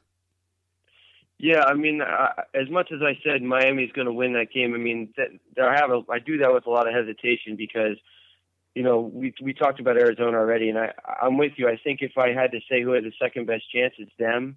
Uh, they just they they have a lot of talent. I I don't think they're a six seed. It's just I know that they're Right. that's how they're listed, but I wouldn't have them anywhere near there, and they they have that kind of talent. But I think the bottom half of that bracket is so tough to get out of, and whoever comes out of it, they're going to be they're going to be ready to go, and and definitely will have a decent shot at Kansas. I think that Kansas is the better team, but I wouldn't go so far as to say that no one could come within ten points of them. Yeah. So I ended up picking Villanova to go to the Final Four out of that region. I think it would be them against Kansas in the Elite Eight, but I find that to be a very intriguing matchup as well. We can move down to the West now, still on the left side of the bracket, and just general thoughts on, on Oregon as the number one seed. They really kind of popped up into the framework in the last couple weeks, and it's been their run in the final two weeks as well as the Pac 12 championship tournament where they went all the way through and hammered Utah by 21 points in the final game that led them to their number one seeding. Well, this is the the other argument, like we talked about before. You have the teams that you know were were stuttering, that have a lot of talent, and then you have a team like Oregon that I don't think a lot of pe- people saw them being a one seed at the beginning of the year. I don't even know if people had them as a two or three, and they're just so hot right now. It's going to be hard to bet against them. Um, but uh, you know, if you're trying to go against the odds of other people, you can definitely take it, uh, take Oregon in this bracket because they're going to be one of the one seeds that a lot of people don't like. And I think there's a lack of familiarity with this team, uh, that a lack of uh, you know national like uh, recognition and stuff like that. And they're again, they're not a powerhouse or anything like that, so they definitely won't be favored as a one seed. But I'm, it's going to be tough for me to bet against them because of how you're playing really good basketball right now. St. Joseph's and Cincinnati, the 8 9 matchup. You're a Philly guy. You, you haven't spent much time here in the last five or so years, but um, you are a Philly guy and you understand the spotlight and the general uh, aura of basketball in Philadelphia. St. Joe's playing some great basketball. DeAndre Bembry, Isaiah Miles, two of the better scorers in the A10, and, uh, and two of the better scorers you'll find up and down the East Coast. What type of matchup do you think Cincinnati provides them? Uh, who do you have winning that game? And then it doesn't sound like it, but any chance against Oregon? Well, I think St. Joe's will definitely win the first matchup. I mean, they're a 27 win basketball team. Uh, that's a lot of wins in one college basketball season. I know people can go back and forth about the the strength of schedule with different teams and how many wins they get. I think that's why South Carolina didn't get it, even though they had 23 Division One wins this year. Uh, but a team that wins 27 games is is going to be a really good team. Cincinnati had a great season, but I, I'm going to definitely go with St. Joe's there. And look, Oregon's hot, like I said, but you know St. Joe's is a really good team. I'm definitely going to pick Oregon there, but I don't think that's a, a totally a blowout one eight matchup at all.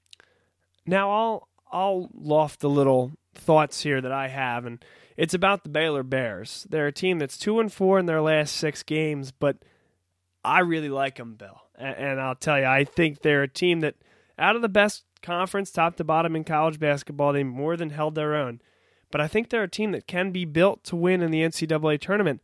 And I'm going to take a look at the matchups. I mean, Yale to begin with, that may be a bit scary, especially if someone like me is picking Baylor to make, make a deep run. And the reason is they're going to sit in that 2 3 zone. That's what they're comfortable doing.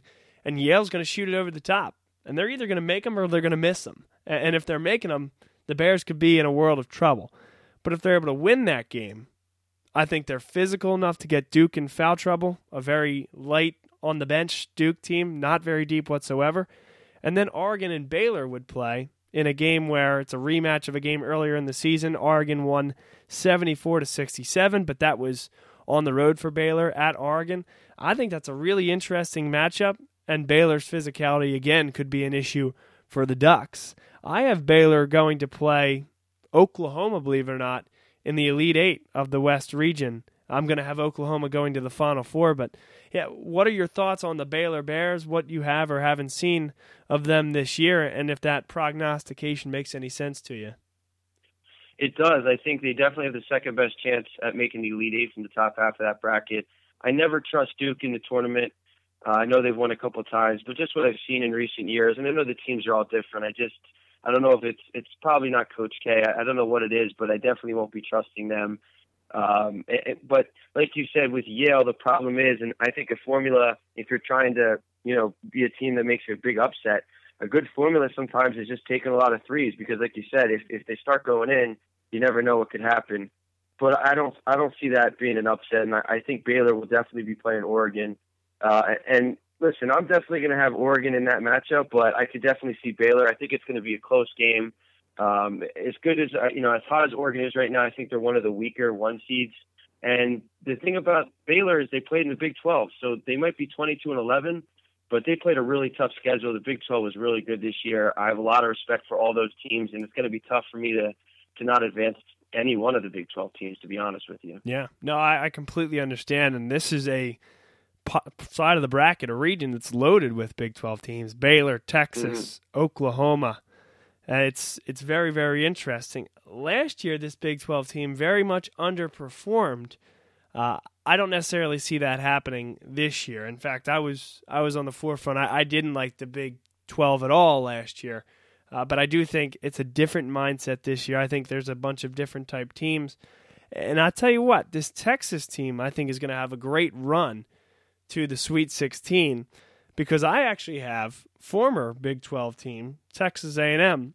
I have them losing to Green Bay, the 14 seed Green Bay Phoenix, 23 and 12, averaging 84 points a game. Carrington Love is the guy you're going to look out for, averaging about 18 points a game. And I think this Green Bay team is going to be a balanced but solid, you know, pretty good Texas A&M team that uh, has an inflated record because of the conference they played in and watching them, they just don't really impress me um, ecstatically, I guess.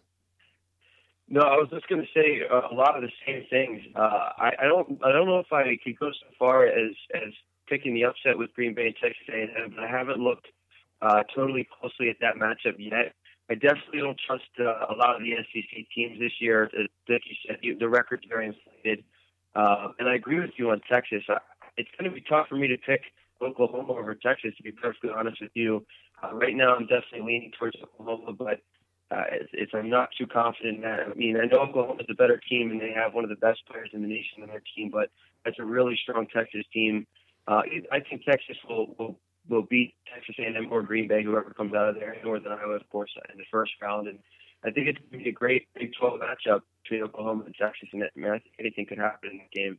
What's great about that, Bill, is if they can make that run, that would be, you know, not this Thursday or Friday, but next Thursday or thir- Friday by the time they play Oklahoma.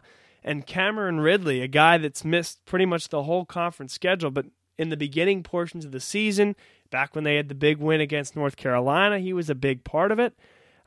I think because he's going to play about say 15 to 20 minutes, only played about 5 in the last game they played in the Big 12 conference tournament if he can get ready for that Oklahoma game, I mean, it's a Texas team that you just you just never know. You got a wide body in there that if he's ready to come back and has the footwork ready to go, can still be an elite big man and a difference maker in this tournament. If you can get through the first two rounds with him staying healthy through those two games, of course, but you give him another week to rest, all of a sudden, big bad Cam Ridley comes in there uh, to complement the guys that are already on that team and the big men inside, that's a dangerous team.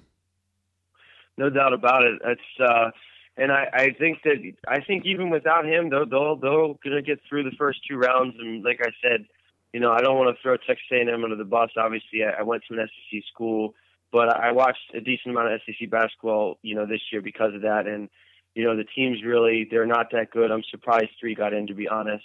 Yeah. Um, and I'm not really sure how Texas A&M got the three seed and Kentucky didn't, even though they lost the championship game. That's a real head scratcher as Right. well. I I, Uh, I but- completely agree. Completely agree with you.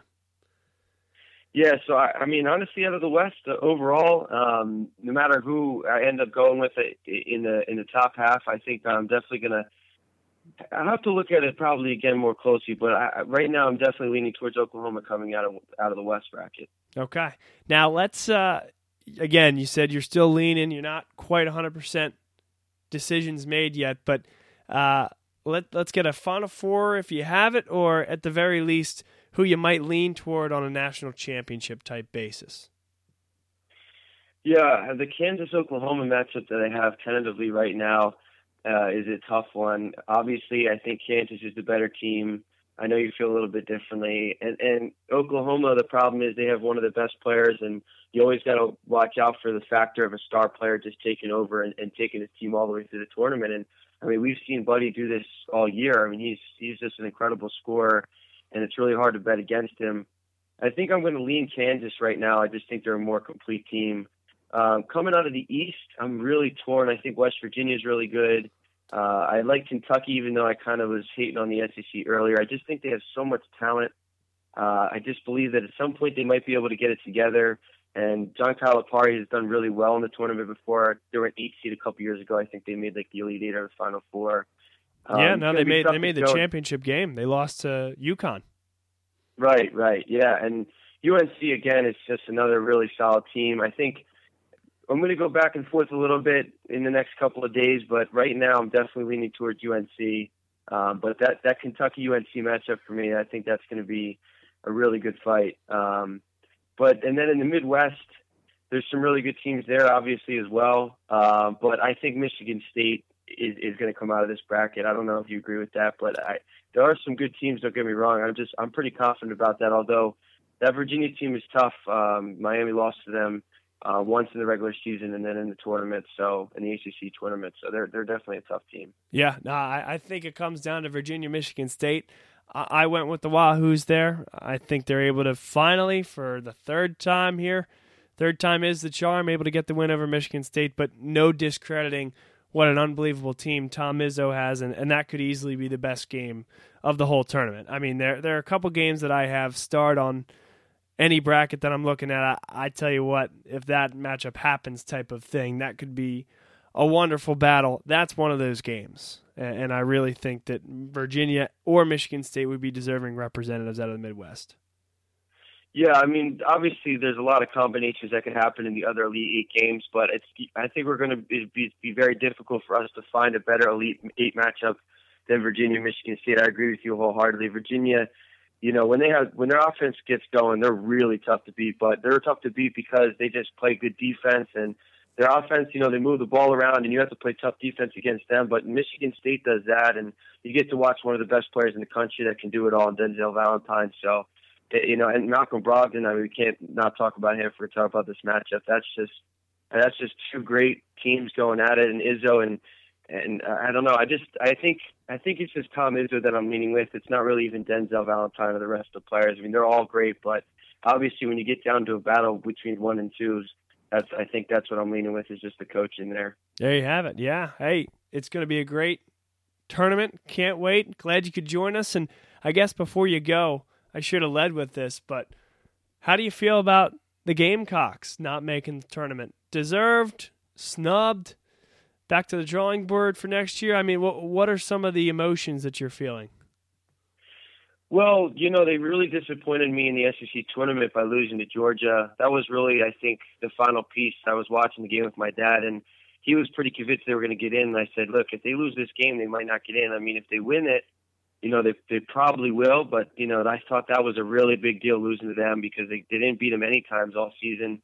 Um, honestly, I didn't feel they got stubbed until I saw that Vanderbilt got in. A lot of teams Yeah. were talking about Tulsa Yep. and some other teams, but I really thought that out of us and Vanderbilt, we were the better team. But to be honest, the way the SEC looked this year, I didn't think they deserved to get more teams in anyway. So they they should only had two teams in, and I don't think South Carolina or Vanderbilt should have been in. To be perfectly honest. Bill Golden, the other half of the Pick and Roll podcast. We had Kevin on to start at the top of the 8 o'clock hour, Bill on the top of the 9 o'clock hour. Thanks so much for your time. We appreciate it, and we will talk to you soon, Bill. Thanks for having me, Bob. There, no problem at all. There he is, Bill Golden. Tune into the Pick and Roll podcast on Bob Long Sports. Podcasts up uh, all the time, and, and you can check out those too and everything that they do. Very interesting to hear him say the South Carolina not deserving to make the tournament and comparing it to Vanderbilt. It's really a great point because it's a lot more difficult to really right size, say, Tulsa to South Carolina than Vanderbilt. I mean, in the same conference, playing the same schedule, you can compare non conference schedules as well as the record in the regular season in conference, knowing it's by and large the same thing. You know, it's a lot easier to right size, and you look at those two, it really seems as if South Carolina had a better resume than Vanderbilt, and I completely agree with that sentiment. We'll take one last break, come back on the other side. We'll talk some more NCAA tournament matchups. We'll get a report on the Notre Dame Fighting Irish. I don't think either of us, Kevin or me, that that picked that uh, earlier in the in the show here tonight. I don't think either of us picked Notre Dame to win. So we'll get uh, the thoughts of former BLS co-host and current correspondent Sean Hannon what he has to say about Notre Dame and uh, and much more here on the other side. You're listening to the BLS radio show right here on Bob Long Sports. Elmark Signs and Graphics, your choice for custom signs and design, has been servicing the Philadelphia area for over 30 years. From illuminated signs to vehicle wraps, Elmark Signs is your choice for all your custom signs needs. Elmark delivers high quality signs with a courteous, helpful, and experienced staff. Visit them at elmarksigns.com or give them a call at 610 692 0525. Again, that's elmarksigns.com. 610 692 0525. Go check out their website for some great examples of signs that Elmark has created, and be sure to tell them that Bob Long Sports sent you. elmarksigns.com, your choice for custom signs and design. Bob Long from Bob Long Sports here, and I want to tell you about the good folks over at City Year Philadelphia. Every day, the dedicated young adults at City Year make an impact in high need schools in Philadelphia and in 26 other cities across the country by serving students who need extra help to stay on track to graduate. If you are ages 17 to 24 and are interested in serving as a tutor, role model, or mentor, check out the inspiring stories at hashtag Make Better Happen. City Year is currently accepting applicants for the next school year.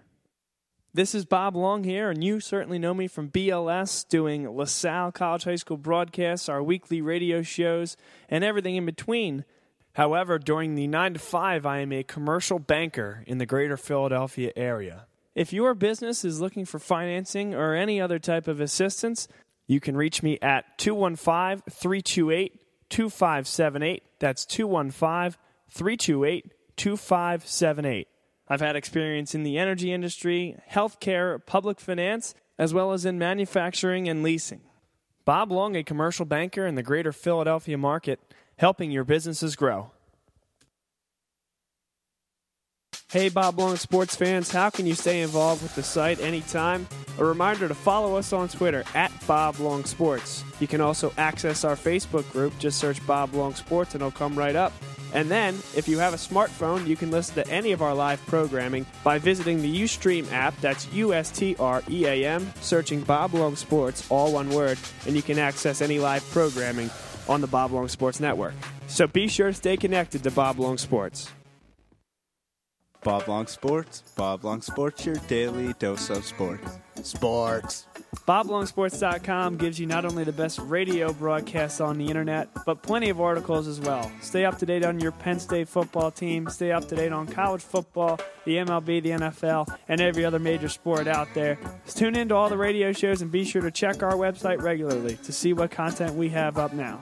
And when you hear that jingle, Bob Long Sports, Bob Long Sports, your daily dose of sports. Sports. you know you're in the right place. Bob Long from Bob Long Sports here, and I want to urge all our listeners to visit our friends at Dunphy Ford in the Northeast. Dunphy Ford has all the latest Ford models, trucks, SUVs, and sedans. They also have a wide selection of used cars, trucks, and SUVs as well. Owned by a LaSalle graduate and a proud sponsor of Explorers basketball, Dunphy Ford should be your first stop to buy or lease a new car. Visit them at 7700 Frankford Avenue in the Northeast or at dunphyford.com.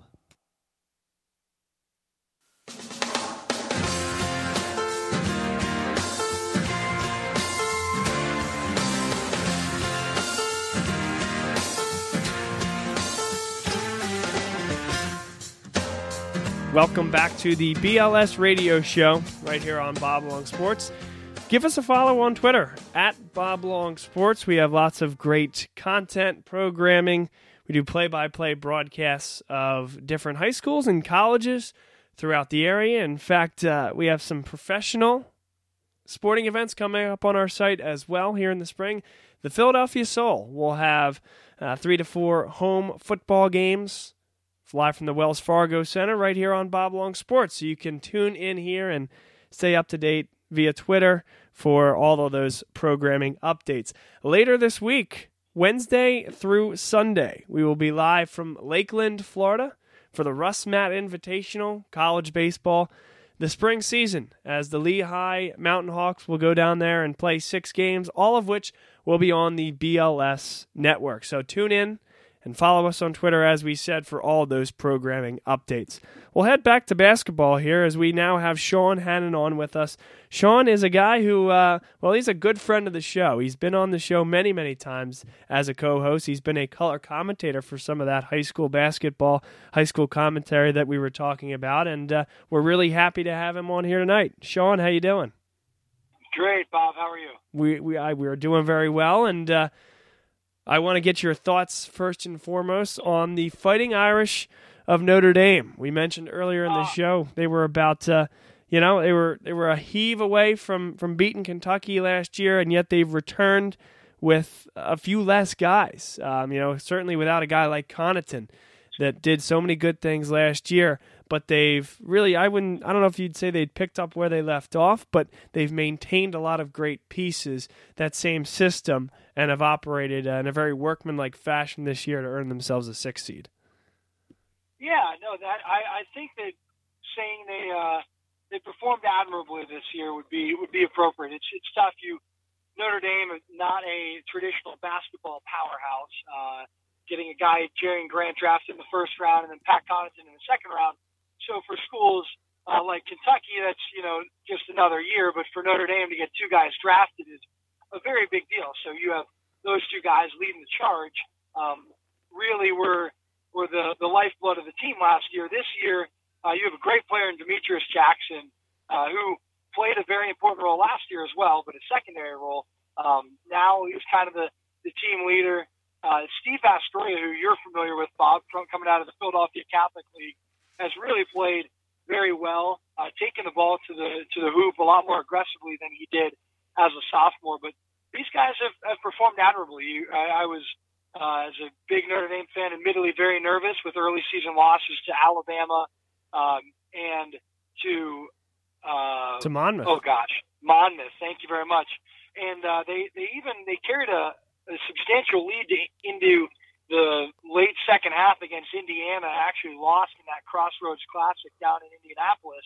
Indiana has since proven that they're a better team than what they were, which was pre which was unranked when the Irish played them. But that looked like a uh, a tough loss for the Irish too. But a couple couple stumbles um, along the way, a couple nice wins, beating North Carolina, uh, beating Duke twice, uh, once in Cameron Indoor, beating Louisville, uh, but then also looking like the far inferior team to to Miami twice this year, uh, UVA earlier in the year, and then as most people remember, North Carolina just a couple of days ago getting shellacked by 30. So the uh, the Irish have their work cut out for them if they're going to re- repeat their performance of making it the Elite Eight uh, as they did last year. I think that um, Notre Dame is going to have a tough matchup against a, a pretty active and hot Michigan team.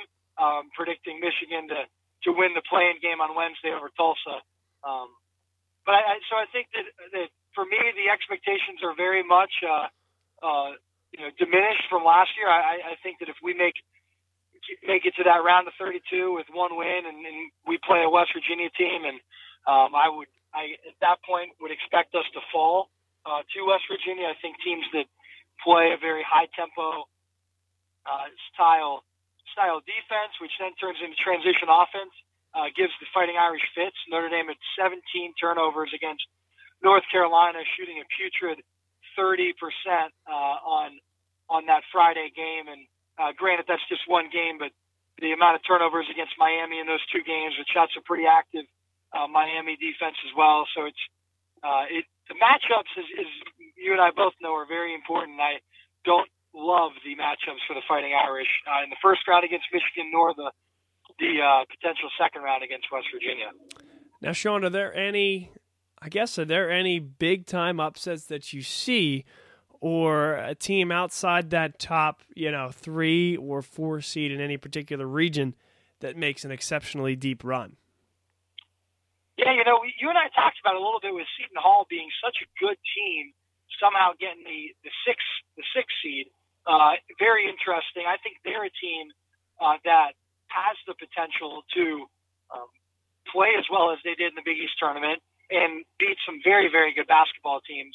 Um, I think that in to stay stay in the Big East, you have a, a scorer um, in, at Providence. Is it Bentil?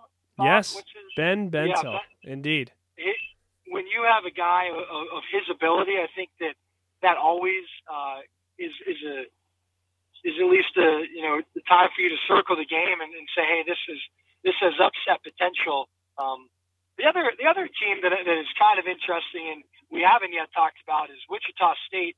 The I was you know flipping through the channels and watched their senior day. The respect that the fans have for those senior that senior class, which includes Ron Baker uh, and a handful of other players who were a part of the Sweet 16 team last year, which that upset Kansas in the round of 32, um, is back. Now, granted, they are not as good as they have been in, in years past, and we'll remember them as being a number one seed um, a couple years ago with Cle, Cle Anthony Early.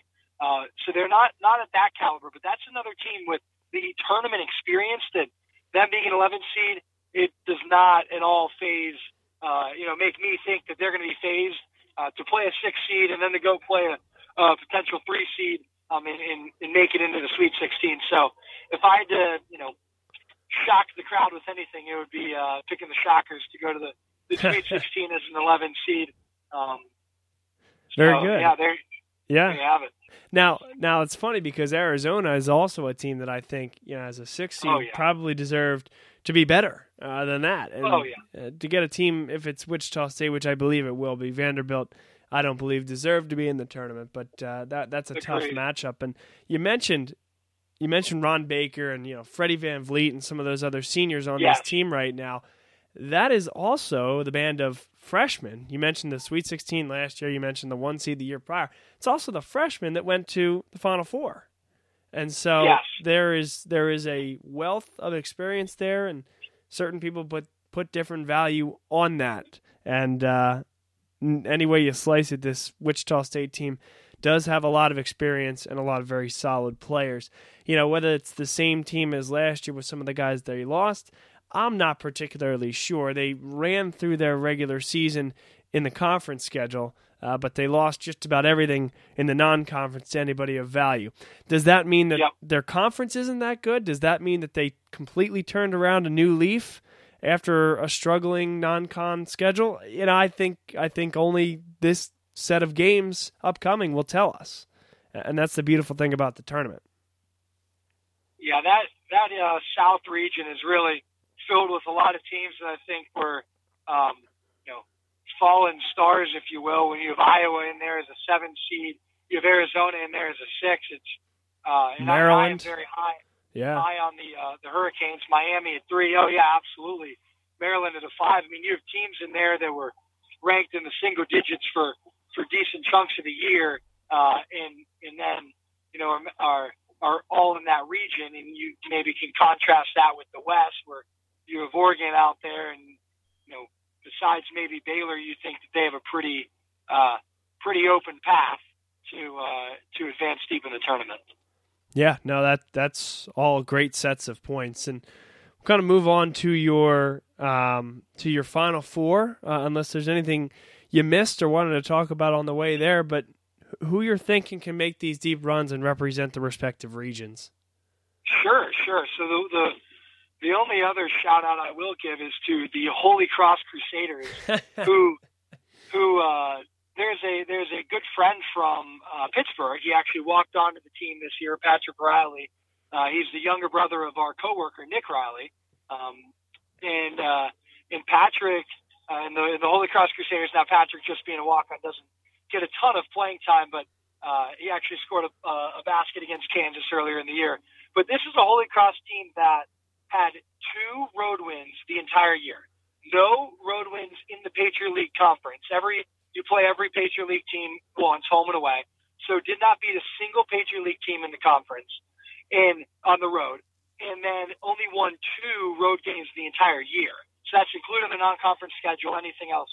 Uh, they then go on the road and manage to win four games in a row to much superior teams, uh, Bucknell, Army, Lehigh, and I'm blanking on the team that they beat in the first round.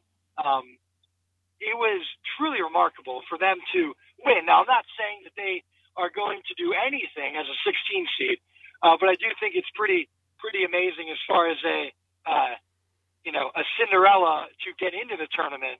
A 13 and 19 or 14 and 19 Holy Cross team is pretty pretty uh, you know noteworthy in, in that regard. Um, so uh, you know mentioning uh, you know mentioning that it's been Sure. uh, it's been pretty pretty interesting. And then one other thing I, I you know after doing some research wanted to to throw out there is the fact that Tulsa gets in the tournament after losing by 22 to Memphis, who had an absolutely putrid year this year. Uh, Yep. so for for for Tulsa to somehow sneak their way in, and I know we can go back and forth about the merits of of a lot of other teams, San Diego State, uh, St. Bonaventure, Monmouth, that sort of thing, but it's just just seeing them in the tournament, head scratching, completely head scratching. So Completely agree with with both sentiments. Back to the Holy Cross thing. uh, I think there's a lot of people out there, everyone except for uh, Blue Devil Nation, that may have wanted to see a Lehigh team in there try to try to recreate the magic from a couple years back. Oh yeah, oh yeah. They're in in the, the Patriot League now. Granted, this year they did not have the caliber of of, of C.J. McCollum or um, Bucknell had a very good forward. His Yep. first name's Mike. I'm Mike blanking on his last Mike name. Mustafa, yes. Musta and and so the Patriot League did not have anybody on any team that really, uh, you know, kind of woke woke, awoke the echoes of, of those uh, those stars of, of, of yesteryear. But um, you know, they probably would have been a 15, would have been would have been in the in the back back area. But yeah, Holy Cross making it definitely lock themselves up for a playing game, but it gives them a chance to say they won a game in the NCAA tournament. So That's that's exactly also right. a, a unique thing. Um, but yeah, to get to to get to your question about the the Final Four, and um, I I look at uh, I looked at the bracket and haven't been able to do a full diagnosis of of everything yet. North Carolina, as being an ACC follower for most of the year, I think is the best team this year. So they're the team that I that I predict to uh, to win it all. Um, you know, coming out of of the the West, I see Oklahoma uh, making it out. I think anytime you have a guy as as talented as Buddy Hield, um, you know, it just reminds me of Kemba Walker of, of UConn or um, Shabazz Napier, where you have a guy that just can go off and, and put put up 40 plus and, and completely dominate a game, and it's not to take anything away from the rest of the Oklahoma Sooners either. Um, so they're they're a team that is incredibly impressive. Uh, I like Miami out of the South. Um, again, Wow. a, a little bit of an ACC bias, and I think that the way that now, and this could be a could be a very um, short-sighted two two game sample size, but the way they shot against my Fighting Irish was very impressive. Um, and I think a tough road playing potentially Villanova, potentially uh, Iowa or Arizona. Um, you know, those those teams are all going to give them give them fits. Um, and uh, moving moving down to the east, I think that uh, that this is a region that um, Talking, my um, Uh, oh, the East. Oh, okay. Still with the. I, I thought Oh, you were going Notre or uh, UNC the, there, the but East is the East is North Carolina. I apologize. The trying to go go chronological, and I skipped the I skipped the West. uh, I got the West with Oklahoma, got the the South with with Miami, all the way down to the Midwest. Um, in this this is a, a bracket that I like you, Bob, like UVA. I think that um, as painful as it, as it is for me to watch their basketball games because of the kind of the, the way they take the ball out of the the air out of the ball. Uh, this is a very well coached team, a very disciplined team, and uh, the way that they play, they're they're going to be in every game, and, and I guess to the same token, they will keep other teams in every game. Um, but they're they're a team that that I think will will do very well um, in the in the tournament and and, and make the make the the finals to have another ACC title showdown against uh, UNC, and then I think North Carolina takes it to them as they did in uh, two previous meetings in the regular season. all right. So is that UNC your national champs? That is, that is. Well, there you go. It's it's going to be a popular pick, and they certainly have a lot going for them. You, you depicted a lot of the reasons very, very well. Sean, if you have any more thoughts before you go, if not, we can let you go and uh, enjoy the rest of your night. But we appreciate the time. Yeah, the the uh, two other teams I want to highlight, give a shout out to to my friend Trevor Urich, a, a Purdue Boilermaker. There it is, uh, boiler fan. up. I think that I think that they are a team um, who has incredible. They are a team that has incredible size. I think they're a team that um, can put it put it very well together at, at different times in this year. I've I felt like they were the class of the Big Ten, and I know that uh, Michigan State obviously would like to say something about that, but I think Purdue has really um, performed well. I I, however, don't think that they're going to get past uh, Georges Niang and, and Iowa State. That's a team that really impresses me too, and to have have a guy that uh, can can score the ball as well as Niang. Um, so you know, predicting a, a UVA a UVA Iowa State matchup will be a very fun game um, for for me to watch in the in the Sweet 16. And um, you know, it's it's easy to get wrapped up with some of these you know uh, high seeds who have played so well all year to do well. I think maybe that's what I'm getting wrapped up in at first glance, but uh, the amount of parity in, in this year, and I would imagine you would say a similar thing, is is pretty noteworthy. So I do think that we will see a lot of upsets, um, and to to think that it's going to be something like last year, where three number one seeds made the Final Four, uh, would be a very big surprise to me. Yeah, no, all, all good points. So we hey, we appreciate it again. Great talking to you. We'll talk to you soon. Absolutely, Bob. Take it easy, man. You as well. That's Sean Hannon calling in, correspondent here on BLS, and great to hear. Certainly great to hear from him. We'll wrap things up here. Final seven minutes, and if you want to sneak a quick call in, 215 622 7239. But great to get the four folks on tonight uh, that joined us over phone. It's great, and we appreciate it as always. Let's talk about the big matchups. Let's talk about some big upsets again. Now, people may think it's nuts, but I'm telling you, Stony Brook, the Seawolves do not take them lightly. They're a team with three seniors that lead the scoring, a very solid team all year long. A Kentucky team, are they consistent enough? Are they going to come out ready to play? I give John Calipari the fact, uh, credit about the fact that he's done that in the past, has gotten his teams ready to go in the NCAA tournament. Just call it a feeling on this one. The Seawolves of Stony Brook, I think, keep this one very close and have a chance to win. The other one I want to really dissect in, in uh, I guess, in more detail is Texas A&M and Green Bay. Green Bay scores 84 points a game. Carrington Love, the best scorer on that team, and I say it all the time.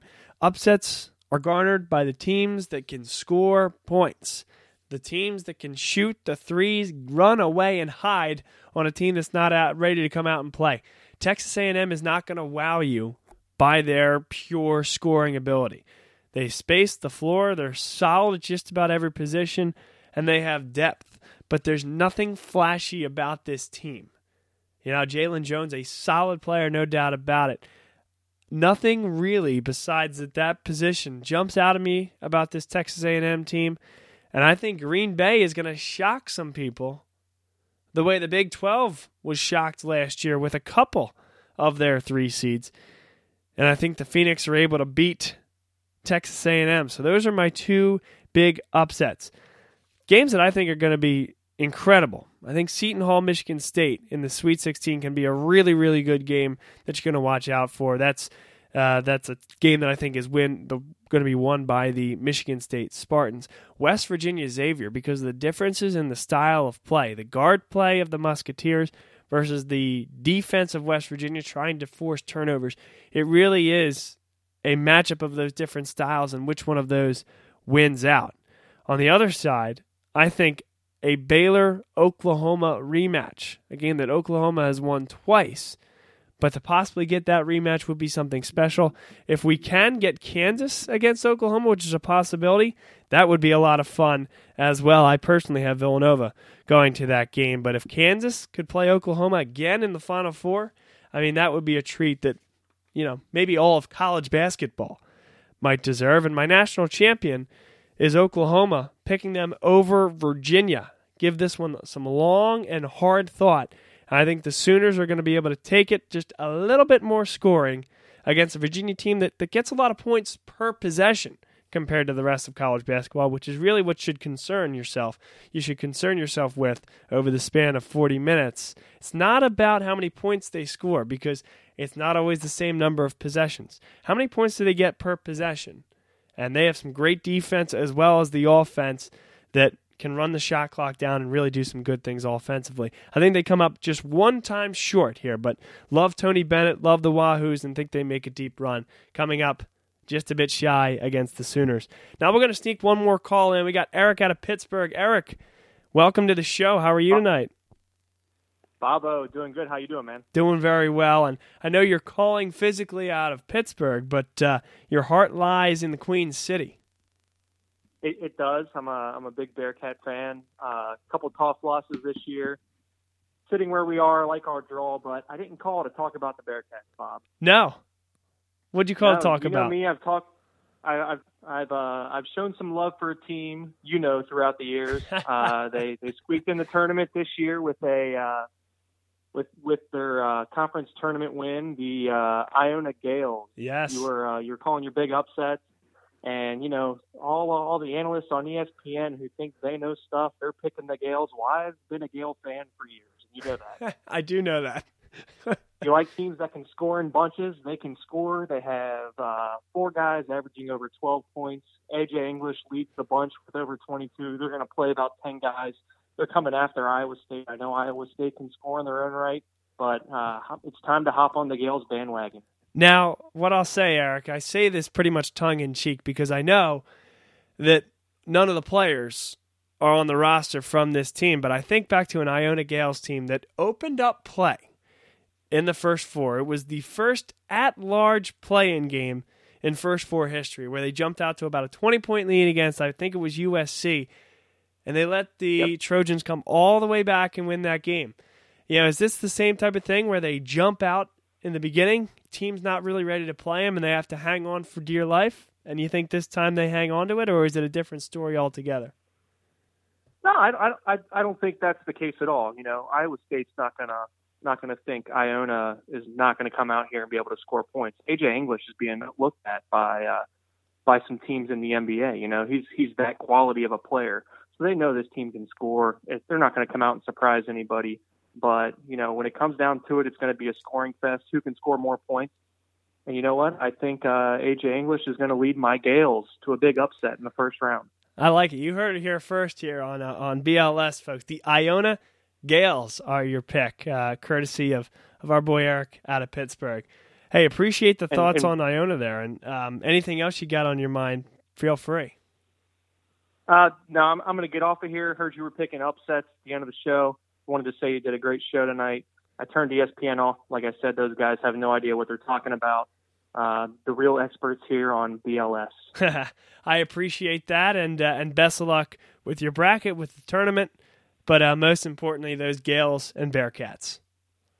Sounds good. Thanks, Bob. All right, there you have. That's Eric calling in from Pittsburgh. Great to hear from him as always. And that about wraps us up here on BLS. 10 o'clock exactly. We appreciate you hanging with us for a couple hours talking college hoops. There's not much better things to do on a Monday night. Tomorrow we have basketball. So tune in, find your Turner affiliate, or soon enough, the CBS uh, affiliates as well of the Turner Broadcasting Group, uh, and just excited for a wonderful, wonderful tournament. Enjoy the madness, folks. Tune in to Bob Long Sports, and remember that on Wednesday, so before any of this March Madness starts, or at least during the day before any of the games, tune in to Lehigh Baseball on Bob Long Sports, live from Lakeland, Florida. First pitch, 11:15, Lehigh against Bradley. And there's a doubleheader that day as well. They'll take on Dartmouth at 3. Thanks everyone for being with us. We'll see you soon, and this is Bob Long Sports.